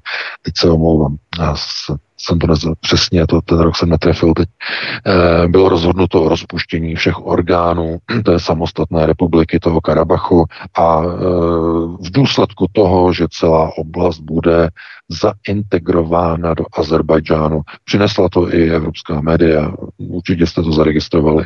A arménská otázka skončila. Arménie byla opuštěna Ruskem. A Západ jí nepomohl. Žádné cvičení nepomohlo Arménii. To je, to je výsledek. Výsledkem je, že Arménci teď utekli z Karabachu, nechali tam své pozemky, nechali tam nemovitosti, uh, Azerbajdžánci to všechno obsadili, etnické čištění. To znamená nezaměňovat a neplést si příčinu s důsledkem a důsledek s příčinou. Příčinou té situace je, že v roce už 2020 Rusko strategicky zvolilo partnerství s Azerbajdžánem a Tureckem na posílení pozice Ruska a jeho zájmu na, v prostoru tzv. Malé Asie, která po rozpoutání tedy e, operace, speciální operace v loni e, v únoru se ukázala jako klíčová pro zajištění ruské stability. Jako klíčová. Rusko to mělo připravené tedy delší dobu a e, to spojenectví Azerbajdžán, Turecko a Rusko je je strategické. Azerbajdžán je jedním z největších producentů ropy v oblasti Zakavkazka. E, velké napojení na Turecko jako turkický národ e, a snaha Ruska mít dobré vztahy jak s Azerbajdžánem, tak i s Tureckem vytvořila silový mocenský trojuhelník, kde Arménie zůstala jako zbytná jednotka, která již nemá tak velký význam pro Rusko. To je důsledek. Azerbajdžán, jak by si nikdy, prosím vás, to je ještě důležité dodat, nikdy by se nedovolil provést obsazovací operace na území, které je mírově zajišťováno ruskou armádou. To je vám doufám jasné. Kdyby k tomu Kreml nedal povolení, je jasné, že by okolo ruských jednotek nikdy nemohla projíždět azerbajdžanská vojenská vozidla. To je doufám, doufám, doufám, že takhle tupej není tady nikdo na alternativě. To by mě urazilo. Takže takhle bych eh, tohle vysvětlení uzavřel pánovi, no a vidíte, že jsem říkal, že o tom nebudu mluvit, o tady těch tématech a jsme se zase znovu do toho dostali, doufám, že nás nikdo zase eh, nám nezruší vysílání příští týden, eh, nebude zase křik velký, velký poplachy někde. Takže pustíme se do dalšího volajícího. Vítku, máme tam někoho? Ano, posluchač je připraven, hezký večer, ptejte se. Dobrý večer, tady jo, pane VK, váš věrný posluchač z Čína. Uh, už jsme spolu párkrát mluvili, mě by jenom zajímalo, prosím vás, oni zase teďka mluví ohledně nějakého bláznivého covidu. Další nějaká nemoc, uh, tadyhle, co vlastně jsou rodiče známí, tak mají zdravotní potíže. A jestliže teďka přijdou s něčím takovým, že prostě zase nějaký debilní roušky a ty lidi na to prostě přistoupějí, jo, tak nechápu, že prostě oni zase budou čekat na nějakou včelku. Mohl byste mi prosím vás jenom říct, co oni plánují? Děkuji. Mm-hmm. No já jsem to trochu mm, už mm, nadnesl v té první hodině, protože jakmile se začne ukončovat, a nemusí být ještě ukončena, ale začne jenom proces ukončování války na Ukrajině, znovu se obnoví proces řízení na páté prioritě, na chemicko-biologické, znovu se vrátí. To znamená znovu roušky, znovu vakcíny. Víte, že teď se začal objevovat nový virus, nová mutace covidu s názvem Pirola, a e, znovu roušky, znovu testy, znovu vakcínky, a, a upgradeované vakcínky, oni řeknou upgradeovaný, zase tam bude nějaká jiná šmakuláda, nějaký nový mix e, něčeho a znovu si to dejte, že jo? Znovu si to dejte, znovu si to namontujte e, do sebe, nechte si to vstříknout a e, znova, znova, tohle bude zavřené, tamhle to bude zavřené, odstupy, metr dvacet, metr padesát, znovu a znovu to začne. E, proto přijali ten zákon na blokování sociálních sítí v Evropské unii. Na to je přesně ono, kvůli tomu to mají. Oni si nemůžou dovolit už to, co bylo minule před dvěma lety, že se psali články pozor na vakcíny a vedlejší účinky a mrn a e, vedlejší účinky, že jo, ty struktury těch plazmidů a tak dále, tak dále. Dávajte na to pozor a děti by to neměly mít. To oni nemůžou už připustit. Tohle to všechno bude nově blokované na sociálních sítích. Takže kvůli tomu to při, při, eh, při, eh, připravili. A lidi, co udělají lidi? No lidi udělají to sami, co udělají v roce 2020. Přizpůsobí se. Většina z nich. S výjimkou hm, lidí, kteří jsou automaticky nebo už ve většině věcí postaveni protisystémově. Ti se tomu zase vzbouří, jako minule. To znamená, ta alternativa, část lidí řekne ne, žádné vakcíny, část lidí řekne ne, žádné špejle, žádná omezování, žádné covidové pasy, nic takového. A zase budou nějaké demonstrace, zase někde a mm, de facto se to znovu vrátí, ale tentokrát oni už to budou mít jinak připravený. Budou lépe na to připravení, na ten odpor těch lidí. Oni nebyli připraveni v tom roce 2020. Eh, víte, že v tom eh, únoru 2022, eh, ten minulý rok, že Fiala už byl připravený. Sice trochu v jiném gardu, nebylo to kvůli vakcínám, bylo to kvůli ruskému vstupu na Ukrajinu, ale zablokoval sedm webů. Že jo, bez soudu, bez rozhodnutí, jenom tak prostě chce to odvahu, jak řekl, jako mafián, že jo jako, e, jako, jako na Sicílii. To znamená, e, oni už dneska jsou rozhodnutí a mají procesní nástroje k tomu, aby udělali věci lépe, než udělali minule. Na to je třeba se připravit samozřejmě. A přijde to ve chvíli, kdy se začnou ukončovat procesy války na Ukrajině, přičemž to neznamená, že to přijde až ve chvíli, kdy skončí válka nějakým podpisem nějakého papíru. Ne, ne, ne, ne, ne, ne. To přijde ve chvíli, kdy ukrajinská armáda začne tak projíždět procesy, celou válku, úplně tak na No, nepůjde o tom už ani v médiích informovat a od toho už nejsme daleko vzdálení nebude žádná pozitivní informace z fronty a oni budou muset Ukrajinu úplně ukončit v médiích a znovu ji překrýt novou událostí. Vypuknul nový virus v Londýně, který se prudce šíří najednou odborníci v televizi, najednou rozhovory. Najednou tam hodinu a půl běží rozhovor, panelová diskuze odborníků na COVID a najednou už tam není Ukrajina. Co to slučilo? To není daleko. Zdůraznuju, to není daleko.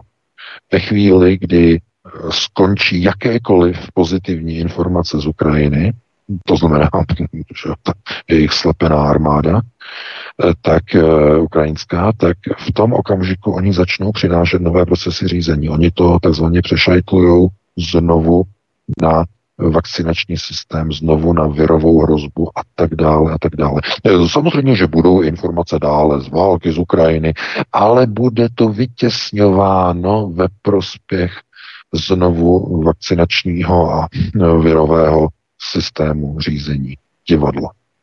Virového divadla. Takže hm, takhle bych na to reagoval, bych na to odpověděl, no a pustíme se do dalšího volajícího, pokud máme. Máme příjemný večer, máte slovo. Dobrý večer panu Vítkovi a panu Vika. Ja som pravdu povedať troška uh, rozhľadený a zrozený z toho, čo som sa práve dozvedel pána Veka, že ho niekto na slobodnom vysielači chce cenzurovať. Um, E, takže pre tých zodpovedných, ktorí to e, chceli pánu Veka urobiť, by som e, chcel venovať tieto slova. Počúvam slobodný vysielač len kvôli pánu Vítkovi a pánu Veka hlavne.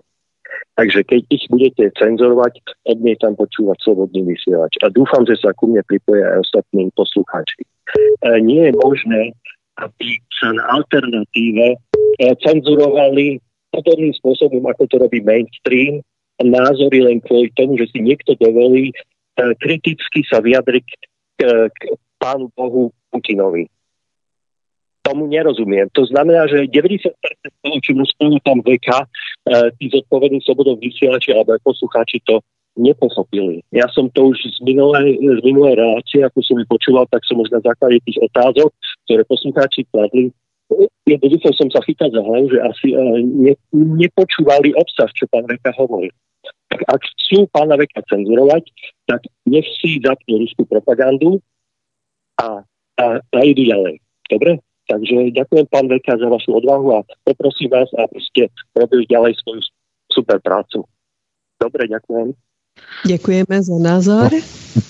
Já děkuji za slova podpory, no, já to budu dělat, že jo, jak to byl, ten vtip, ta vtipná nahrávka se objevila někdy v 90. letech, ten řidič toho Lakatoše, eh, tu nahrávku jste určitě slyšeli, jak tam nadává ten opravář toho Lakatoše, že já to dělat nebudu, nebo on to říkal slovenský, já to robit nebudu, nebo tak nějak to říkal, tam rozčiloval, že já to dělat nebudu. Tak já vám můžu slíbit, že já to dělat budu.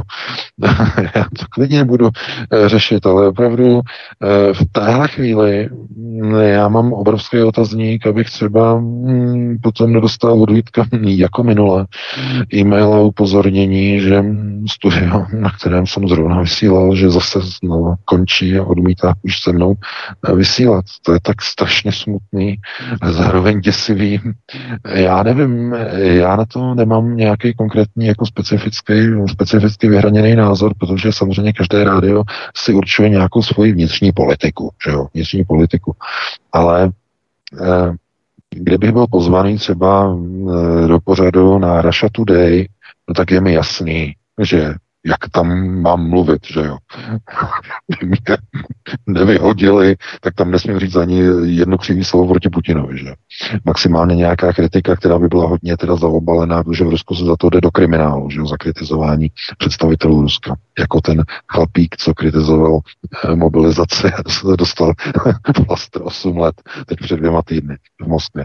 Eh, to, to je strašný, to je šílený. Já tomu rozumím, jako oni prostě si tam drží nějaký ten svůj systém, ale věděl bych, na čem jsem. Já teď bohužel ale jako nevím vzhledem ke struktuře e,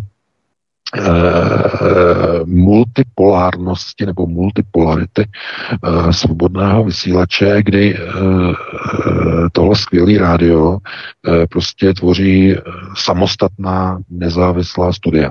Jo? Samostatná. Není to nějaký centrálně řízený, nebo aspoň si myslím, že není, a samostatná studia si určují nějakou svoji vnitřní politiku. A když prostě někdo je třeba fanouškem Vladimira Putina a já mu to tam začnu nějak rozbíjet, tak on asi má zřejmě právo prostě už se mnou potom eh, jako nespolupracovat, nebo nechtít přebírat moje pořady, nebo nesaportovat je, ne, nemoderovat je, nepřebírat je a tak dále a tak dále. Já tomu rozumím. To je určitě právo každého takového studia, ale já potom samozřejmě nevím, kolik takových studií je, na kterém studiu zrovna můžu říkat to, co chci říkat, na kterém nemůžu. Eh, takže tak ona to není tak otázka ani tak studie jako jednoho studia, dejme tomu, ale není to v rámci těch ostatních studií, není to otázka studií jako spíš posluchačů právě. Jo? Tady je problém, že posluchači posluchači nám to vyhrožují, že nás přestanou finančně podporovat i Ironet, to znamená, že jsi šéf-redaktor Ironetu, to znamená, že tvoje no, názory se přináší i na Ironet, jo? čili tam je ten spíš problém v rámci posluchačů, ale já si myslím, že v rámci mého studia, v rámci Helenčina studia i, troufám si říct, Martin, že budou v pohodě v rámci nějakých tvých eh, jakýchkoliv názorů i mých, v podstatě, jo, takže já bych to, aby jsme to pořád nepřemýleli dokola, jo, tady máme, když nějak brečíme, ne, něčím, prostě tohle se stalo, je to cajk v pohodě jak říkám, jak říkám, uvidíme, uvidíme. Uvidíme, prostě tak doufám, že budeme fungovat i příští týden, potom i další, e, když nás neuslyšíte, tak, jsem, tak to znamená, že jsem něco zase plácnul, něco jsem řekl, někoho to nasedalo, odříznul nám, nás a hotovo. Tak, eh, takhle bych to vyřešil a dobrý dalšího volajícího. Dobrý večer, máte slovo. Dobrý večer eh, celému studiu Slobodnému vysílač eh, i Vítkovi, i panu VK. Pane VK, jednoduchá otázka na vás a poprosím trošku rozebrat. Víte, že u nás v České republice eh, Česká strana sociálně demokratická, ale ani pravicové strany jako ODS nemají problém vstoupit do koalice s lidovcema, tedy s KDU ČSL. Na Slovensku je situace podobná, ale proč slovenská KDU KDH, což je obdoba České lidové strany, odmítá dlouhodobě po desítky let vstup do koalice se Smerem, po případě s nově založeným hlasem sociální demokracie a drží se tak hluboce konzervativně napravo. Bavíme se o té slovenská, slovenské KDH, která je e, přílepkem e, české KDU ČSL nebo jejich e, partnerem. Ale proč tady v Česku jde spojení levice i pravice podle výsledku voleb, ale slovenská KDH se brání spojení se směrem po případě hlasem. Děkuju a budu poslouchat. Taky děkujeme, hezký večer. To je asi velká specifičnost Slovenska, že tam se jedná o nějakou hostilitu v rámci lokality Slovenska, že to ani nemá nějaký logický. Uh, já bych tady nerad opravdu tyhle ty vnitřní reálie, protože o tom by měl hovořit nějaký odborník, nějaký Slovák odborník, aby zase někdo řekl, že pan VK se montuje do slovenských hm, realit, ale tak já zase, aby někdo neřekl, že zase nějaká autocenzura, že jo. Uh, tak uh, do toho trošku na, jako se trochu vstoupím. Eh, každý přece ví, že i za druhé světové války, ještě před ní, eh, takzvaná lidová strana, že jo, podobně, ale teď nemluvím o eh, těch, řekněme, těch přesazích, které jdou dneska ke straně pana Kotleby, ale takzvaní křesťané Eh, nebo eh, křesťansko-demokratické hnutí nebo hnutě, že jo, pana Zurindy a je, vychází z něčeho, a teď to nechci, aby to bylo, bylo bráno nějak, eh, nějak vážně nebo nějak exaltovaně, ale vychází z jakéhosi od, odkazu e, slovenského takzvaného klerofašismu. A klerofašismus de facto eh, byl transponovaný po roce 89 na Slovensku do militantního pravicově, velmi silně pravicově orientovaného KDH.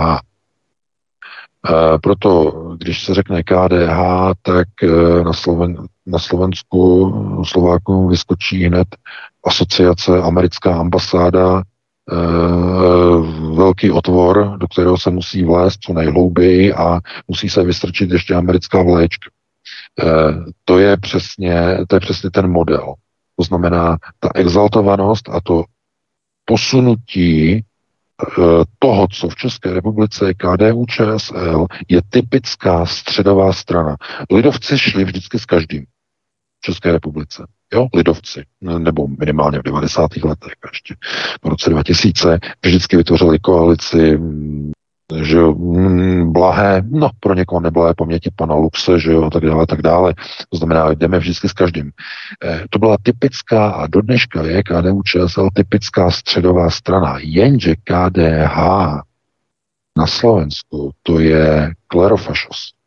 To je ultra pravicová strana, která si vzala kříž do ruky a snaží se mimikovat, napodobovat křesťanské hodnoty, ale to jsou neokoni.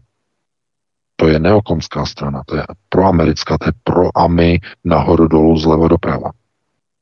Takže to je velký rozdíl. Nedá se obsahově srovnávat KDU ČSL s KDH na Slovensku.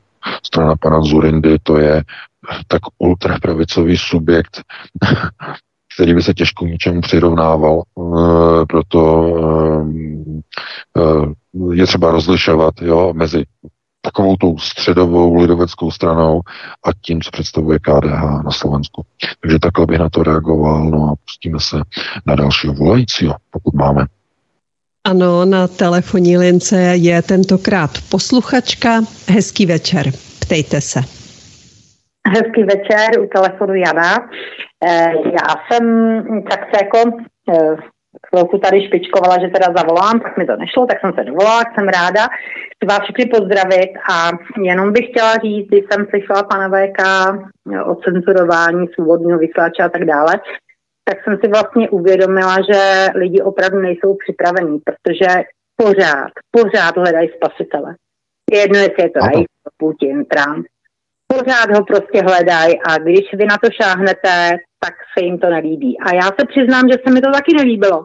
Nicméně jsem se za ty leta, co vás poslouchám, a je to asi 6 let, eh, naučila, a vůbec nejenom vás, ale všechny informace nějakým způsobem v sobě filtrovat a říkat si, OK, je to jeho názor, uvidíme, jak to dopadne, třeba to tak není, třeba to tak je, ale rozhodně bych z toho nevyvozovala jakýsi postihy nebo že nebudu někoho podporovat. Prostě já vás ráda poslouchám, protože ty informace mi přinášejí určitý rozšíření obzoru a jenom jsem jako chtěla říct těm lidem, kteří takhle uvažují, aby si uvědomili, že skutečně spasitel neexistuje. Už to jednou byl, víme, jak to dopadlo a mm, vy jste konceptuál. To znamená, vy jdete pod povrch těch věcí, jdete daleko mm, dovnitřku, prostě kam spousta informátorů a lidí, kteří o těchto věcech mluví, nejdou. A ty lidi prostě věřejí, že tu ten spasitel je a v tuhle chvíli to byl Putin. A možná Eh, svým způsobem je to, je to ta světlejší strana té hrozný mm, temnoty, ale pořád je to někdo, kdo je někým řízený. To musí být přece každému úplně jasný. Takže jsem jenom chtěla říct, abyste skutečně jako to nebral tak, že lidi, lidi vás nechtějí podporovat, myslím tím teďko svobodný vysílač a tak dále. Možná se pan Hláska trošku letnul po všech těch věcech, který zažil. Já chci jenom říct, že já s tím rozhodně nepřestanu a jsem ráda za každou informaci, vyfiltrují si v sobě a myslím si, že vidíte daleko dál než všichni ostatní, takže je potřeba informace zpracovat, udělat si potom nějaký názor, ale rozhodně to neodsuzovat a už vůbec ne cenzurovat. Takže já jsem vlastně chtěla jenom tak jako to říct, ten svůj názor a přeju vám hodně sil, hodně štěstí, svobodný vysílači, tak já budu poslouchat. Děkujeme. No, já děkuji za přání. Víte, já jsem o tom hovořil s Vítkem před naším vysíláním, že eh, je problém, že někteří lidé, já neříkám, že všichni, ale někteří lidé eh, na alternativě hledají uh, ani, na, ani ne tak pravdu nebo hledání pravdy a řekněme faktografie. To je nejlepší říkat faktografie. To znamená přijít té věci na kloup, takzvaně, jak to je ani tak nehledají faktografii a pravdu, jako spíš konformitu a potvrzení vlastního názoru. A lidé přijdou, lidé mají nějaký názor a chtějí si ho potvrdit tím, co čtou na Aeronetu, tím, co poslouchají na svobodném vysílači na dalších serverech a chtějí si potvrdit svoji pravdu. A teď, když někdo jim tu pravdu hmm, chce nabořit, tak najednou prostě začínají přicházet uh, strašlivé věci a um, těžko se to nějak jakoby popisuje. Uh, víte, uh, pokud mluvíme o Rusku, Rusko je samozřejmě na jedné straně, západ kolektivní a na druhé straně obě dvě strany jedou opravdu strašlivou propagandu a uh, volí si svoje spojence Hmm, opouští některé své bývalé spojence. Víte, říká se, vidíte, američani, e, že, že přátelé, přátelé a nakonec oni opustili Afghánistán, že opustili Afgánce. To jsou, to jsou svináci, že jo, nechali tam tu vládu úplně padnout, je tam Taliban, opustili je všichni. Vidíte, američanům nevěřte. No, zkuste se teďka zeptat Arménců, když je opustili Rusov po 30 letech jaký budou mít názor. Chápete? Řeknu druhý příklad. Uh, ty západní farmaceutické společnosti to jsou takové svině, že jo, to všechno to cpou a rvou do těch lidí, že jo, tohle to je prostě západní a tohle to všechno. No jo, ale Vladimir Putin nařídil v Rusku povinné očkování všech ruských vojáků s pusníkem, rychlokvašným. Что случилось? Chápete? Dáte si, ně, eh, teď řeknete, na západě ty svině chtějí zavádět digitální identitu a digitální měny a zrušit hotovost. A to jsou takový svině. A teď si přečtete, přečtete článek a Ruská centrální banka jako první v Evropě zavedla digitální rubl. Začíná ho šířit. jako první. Že to slučilo. No a takhle bychom mohli pokračovat. To znamená, pokud někdo hledá konceptualitu, to znamená faktografii a chce věcem přijít na kloup, tak poslouchá pana VK, poslouchá mě. Ten, kdo si chce pouze potvrdit svoji konformitu a lásku k nějakému vůdci, ať už je to Vladimir Putin, nebo je to Donald Trump, nebo kdokoliv jiný, kdokoliv jiný, tak já se obávám, že na našich pořadech je špatně. Že by asi zřejmě kvůli vlastnímu duševnímu zdraví nás neměl poslouchat. Rozhodně jsem o tom přesvědčen. Takže takhle velice opatrně diplomaticky bych to se pokusil mm, vykreslit a pustíme se do dalšího volajícího. Bude lepší. Máme další volající. Hezký večer, jste ve vysílání. Dobrý večer, tu posluchačka z Košíc. Ja by som veľmi krátko, otázku nemám, ale chcela by som vyjadriť podporu pánu Beka, pánu Vítkovi. Určite je veľmi veľmi super, čo robíte, pán VK. A bola by som rada, aby ste v tom ďalej pokračovali. Já myslím, že už ďalej uh, nemám čo povedať. Pekný večer. Děkujeme. No, já děkuji za dotaz. No, já budu pokračovat, dokud tam bude ta nějaká zpětná vazba no, od lidí, dokud bude ta podpora, eh, dokud se uvidí, že to má nějaký smysl, no, dokud nebude úplně to všechno celý špatný ve smyslu, by, um, uh, protože to vidím na mnoha um, reakcích uh, lidí, kteří do značné míry chtějí nějaké vysvobození že z té těžké situace chtějí nějakého zachránce. Já nemůžu tohleto kritizovat. Chtějí zachránce, chtějí mesiáše, ale eh, je to iracionální. A pokr- podporovat někoho v iracionalitě není racionální, protože mm, alternativa by měla podporovat konceptuální gramotnost. Znamená schopnost vyhodnocovat procesy řízení, které probíhají okolo lidí, s nestranným pohledem a s pochopením toho, že mm, světové procesy řízení drží ve své moci dvě síly vyvoleného národa, které určují konečné důsledky všech silových procesů, které se odehrávají na této planetě. Takže až takhle hluboko, když někdo dojde a dokáže pochopit některé věci, tak je to dobře, ale je jasné, že ne úplně pro každého je to určeno a někdo skutečně skončí jenom u toho mesiáše a hledá, eh, hledá toho, toho svatého a schopného samozřejmě, eh, který mm, dokáže vyhrát volby, nebo udělat dobrý výsledek, dokáže reformovat Evropskou unii zevnitř, eh, nenápadně,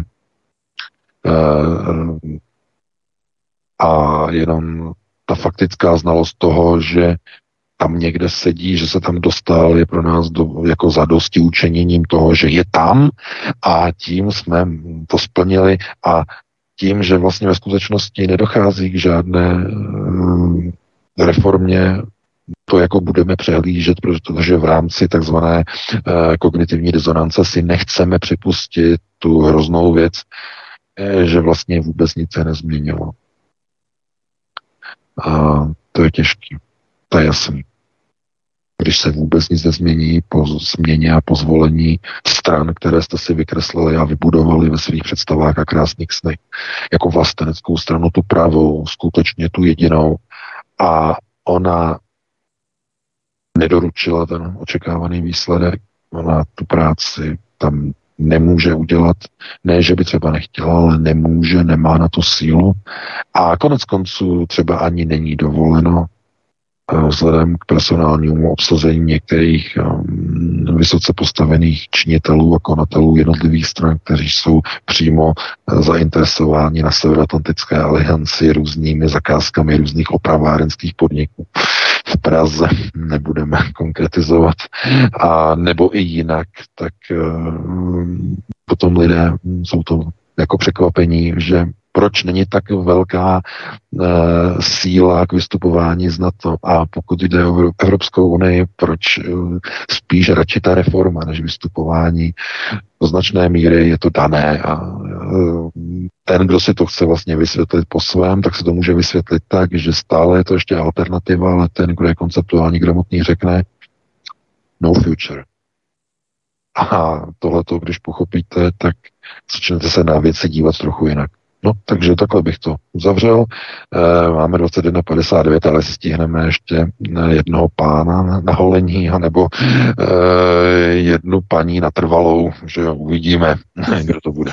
Tak, poslední posluchač. posluchač. Žena, posluchačka, dovolala se jako poslední, už nám dneska nevolejte, protože další telefonáce do vysílání nevejde. Ale vy se můžete ptát. Hezký večer. Dobrý den. Můžu položit dotaz? Ano. Tady je posluchačka z Ústí nad Labem. Já mám dotaz na pana VK. E, jak vlastně spadlo to letadlo s Prigožinem? Tak teď jsem zaznamenala, že i jedno letadlo s Wagnerovcema spadlo v Bělorusku a jedno v Rusku. Chci se zeptat, jestli to má souvislost a jestli určitá strana nemá zájem likvidovat vlastně, dalo by se říct, jedinou sílu, která je schopná skutečně bojovat za zájmy Ruska a ne e, vlastně podpindosníci, kteří slouží vlastně západu a jsou s ním Děkuju, budu poslouchat.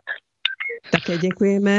No, já děkuji za dotaz. To, e, děkuji moc, paní nebo slečna, e, protože e, to je přesně ta otázka, na kterou kdybych teď nějak odpověděl, tak e, znovu spadnou pendlovky eh, s obrázkem eh, Vladimira Vladimiroviče, bude z toho strašný rachotarandál a já zrovna nechci ten náš pořad zakončit eh, takovýmhle nějakým těsným, drsným něčím, co by prostě někoho zase někde popudilo. Já to řeknu velice diplomaticky, podívejte se. Vladimir Putin v roce 99 byl vem Levěvem přiveden do Kremlu jako zástupce Ruského židovského kongresu Lev Leviev, šéf tedy Evropského židovského kongresu, přine, přivedl Vladimira Putina ukázat e, Borisi Jelcinovi v srpnu 99 a řekl mu, e, Borisi, tohle je tvůj nástupce. E, nebyl, nebyl to krok e, Borise Jelcina. Ruský židovský kongres přivedl Vladimira Putina. A jestli někdy Vladimir Putin odejde, bude to opět rozhodnutím Ruského židovského kongresu, protože on je jejich kandidátem, jejich kádrem. A jestliže oni rozhodují do tady těch důsledků, kdo přijde, kdo odejde, eh, kde jsou jaké procesy, komu je dovoleno, komu není dovoleno, tak se nemůžete divit, že najednou s nějakýma Wagnerovcema, kteří nerozumí, eh, na rozdíl od Prigožina, Prigožiny, Utkin věděli a eh, ti jsou někde teď odklizení. Ale obyčejní Wagnerovci nemají o procesech řízení ani potuchu, ani páru, a to jsou ti vysocí velitele, kteří vlastně v podstatě nepodepsali smlouvy a kontrakty s ruskou armádou, to znamená pod podpindosníky, podvlasovci nepodepsali smlouvu s ruskou armádou, tak mají najednou nehody.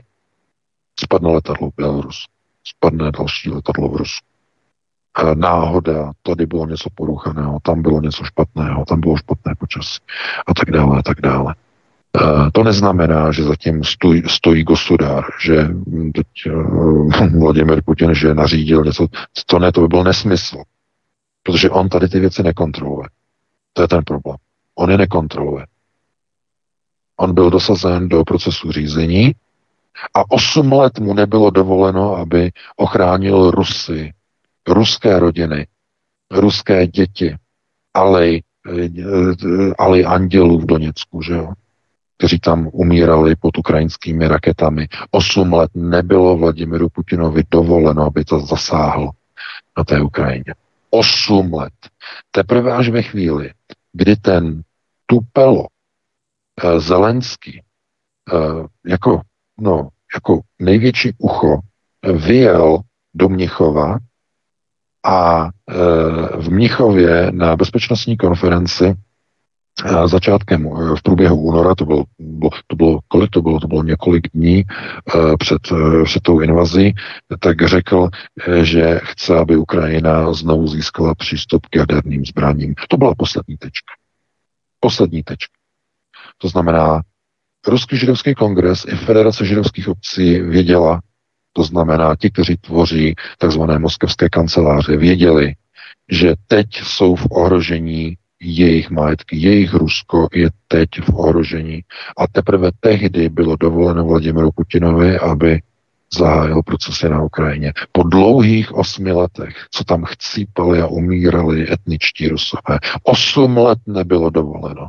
Osm let ti lidé prosili Putina každý den, psali mu dopisy. Nebylo dovoleno. Osm let tam ukronacistická chátra zabíjela civilisty na tom Donbasu. Strašná tragédie těch lidí, co tam byly. Strašná, neuvěřitelná tragédie. Proto a kdo chce rozumět těmhle těm procesům, tak musí se na ně dívat faktograficky tak, jak jsou. A to je konceptuální gramotnost. E, musíte mít na to žaludek. A nemůžete potom přistupovat e, k vyhodnocování procesu řízení e, e, s předsudkem fanouškovství vůči jedné nebo druhé straně protože potom to nemá smysl. Potom to, co uh, byste vlastně vyhodnocovali, byste se dostali do nebezpečné situace, že byste omlouvali jednu stranu za věci, které měly být učiněny a nebyly. A naopak za věci, které neměly být učiněny, ale učiněny byly. To si musí každý sám rozhodnout, sám za sebe. Takže takhle bych to uzavřel, máme 22.05. Vítku, já ti děkuji za uh, moderaci, samozřejmě Helence taky, že jo, za ten technický support, za krásné písničky. No a uh, uslyšíme se, doufám teda, doufám, se zvednutým ukazováčkem, s otazníkem. Doufám, že se uslyšíme naživo příští týden v pátek eh, po 19.30 a doufám, že to nebude ze záznamu, že to bude opět naživo, že se najde nějaké odvážné studio, které bude přinášet toho držkatého pana VK, že s jeho naprosto skandálními názory a uvidíme, uvidíme, jestli se opět přihlásíme, takže to bude trochu s napětím, to bude, vy se budete těšit, že vy si užijete víkend, celý pracovní týden, ten už tolik ne. No a pro tuto chvíli já vám přeji krásnou dobrou noc. Já se s tebou taky loučím, VK, měj se moc hezky, i s tebou Helenko, i s vámi, milí posluchači, děkujeme vám za podporu o kterou jsme tak trochu nepřímo žádali ve smyslu vyjádření vás, zda chcete, abychom vysílali otevřeně nebo ne. Rozhodně jsme si neškemrali o to, to je takové to to je takové to psychologické, budeme si sypat popel na hlavu a teď nám budete říkat, že ne, že to není tak, že to není tak hrozné. Tak to určitě ne. Bylo to v podstatě nějaký demokratický princip, který jsme zavedli v rámci toho, co chcete, abychom dělali, abychom si navlétli dres jako na fotbale za nějaký tým, nebo abychom opravdu informovali otevřeně a natvrdo. Takže eh, já se s vámi loučím, nebudem to zdržovat, máme 05, čeká vás Michal, Studio Praha, kalendárium, takže mějte se moc hezky. Pondělí, středen, nezapomeňte na třetí, čtvrtý díl průvodce pandemické galaxie a za chvíli bude záznam s pořadem panem VK na Odyssey, takže tam prosím komentujte v rámci archivu, protože tam se eh, na vaše komenty i dostane odpovědi, protože nemáme čas procházet na všech platformách eh, v rámci odpovědí na Odyssey, ano, ale na svobodné vysílači, na fanpage, na různých stránkách svobodné vysílači, na VK.com a tak dále. Nestíháme to všechno, omluváme se. Takže na Odyssey, prosím, centralizovaně, tam komentujte, tam eh, budeme i číst, slibujeme. Takže mějte se moc hezky, příjemný večer, případně novou noc od mikrofonu vás zdraví Vítek. Já se také loučím, zároveň děkuji za zajímavý večer jak VK, tak Vítkovi, ale i vám, kteří nás posloucháte a voláte. Přeji hezký zbytek večera a nezapomeňte, že svobodný vysílač vysílá dál. Připraveno je populární dnes mini kalendárium a poté páteční párty. Proto neváhejte a přidejte se k pravidelným posluchačům. Já přeji těm, co budou poslouchat dál příjemný večer se svobodným vysílačem a s vámi ostatními se loučím naslyšenou. Prosíme, pomožte nám s propagací kanálu Studia Tapin Rádio Svobodného vysílače CS. Pokud se vám tento nebo jiné pořady na tomto kanále líbí, klikněte na vaší obrazovce na tlačítko s nápisem Sdílet a vyberte sociální síť, na kterou pořád sdílíte. Jde o pouhých pár desítek sekund vašeho času. Děkujeme.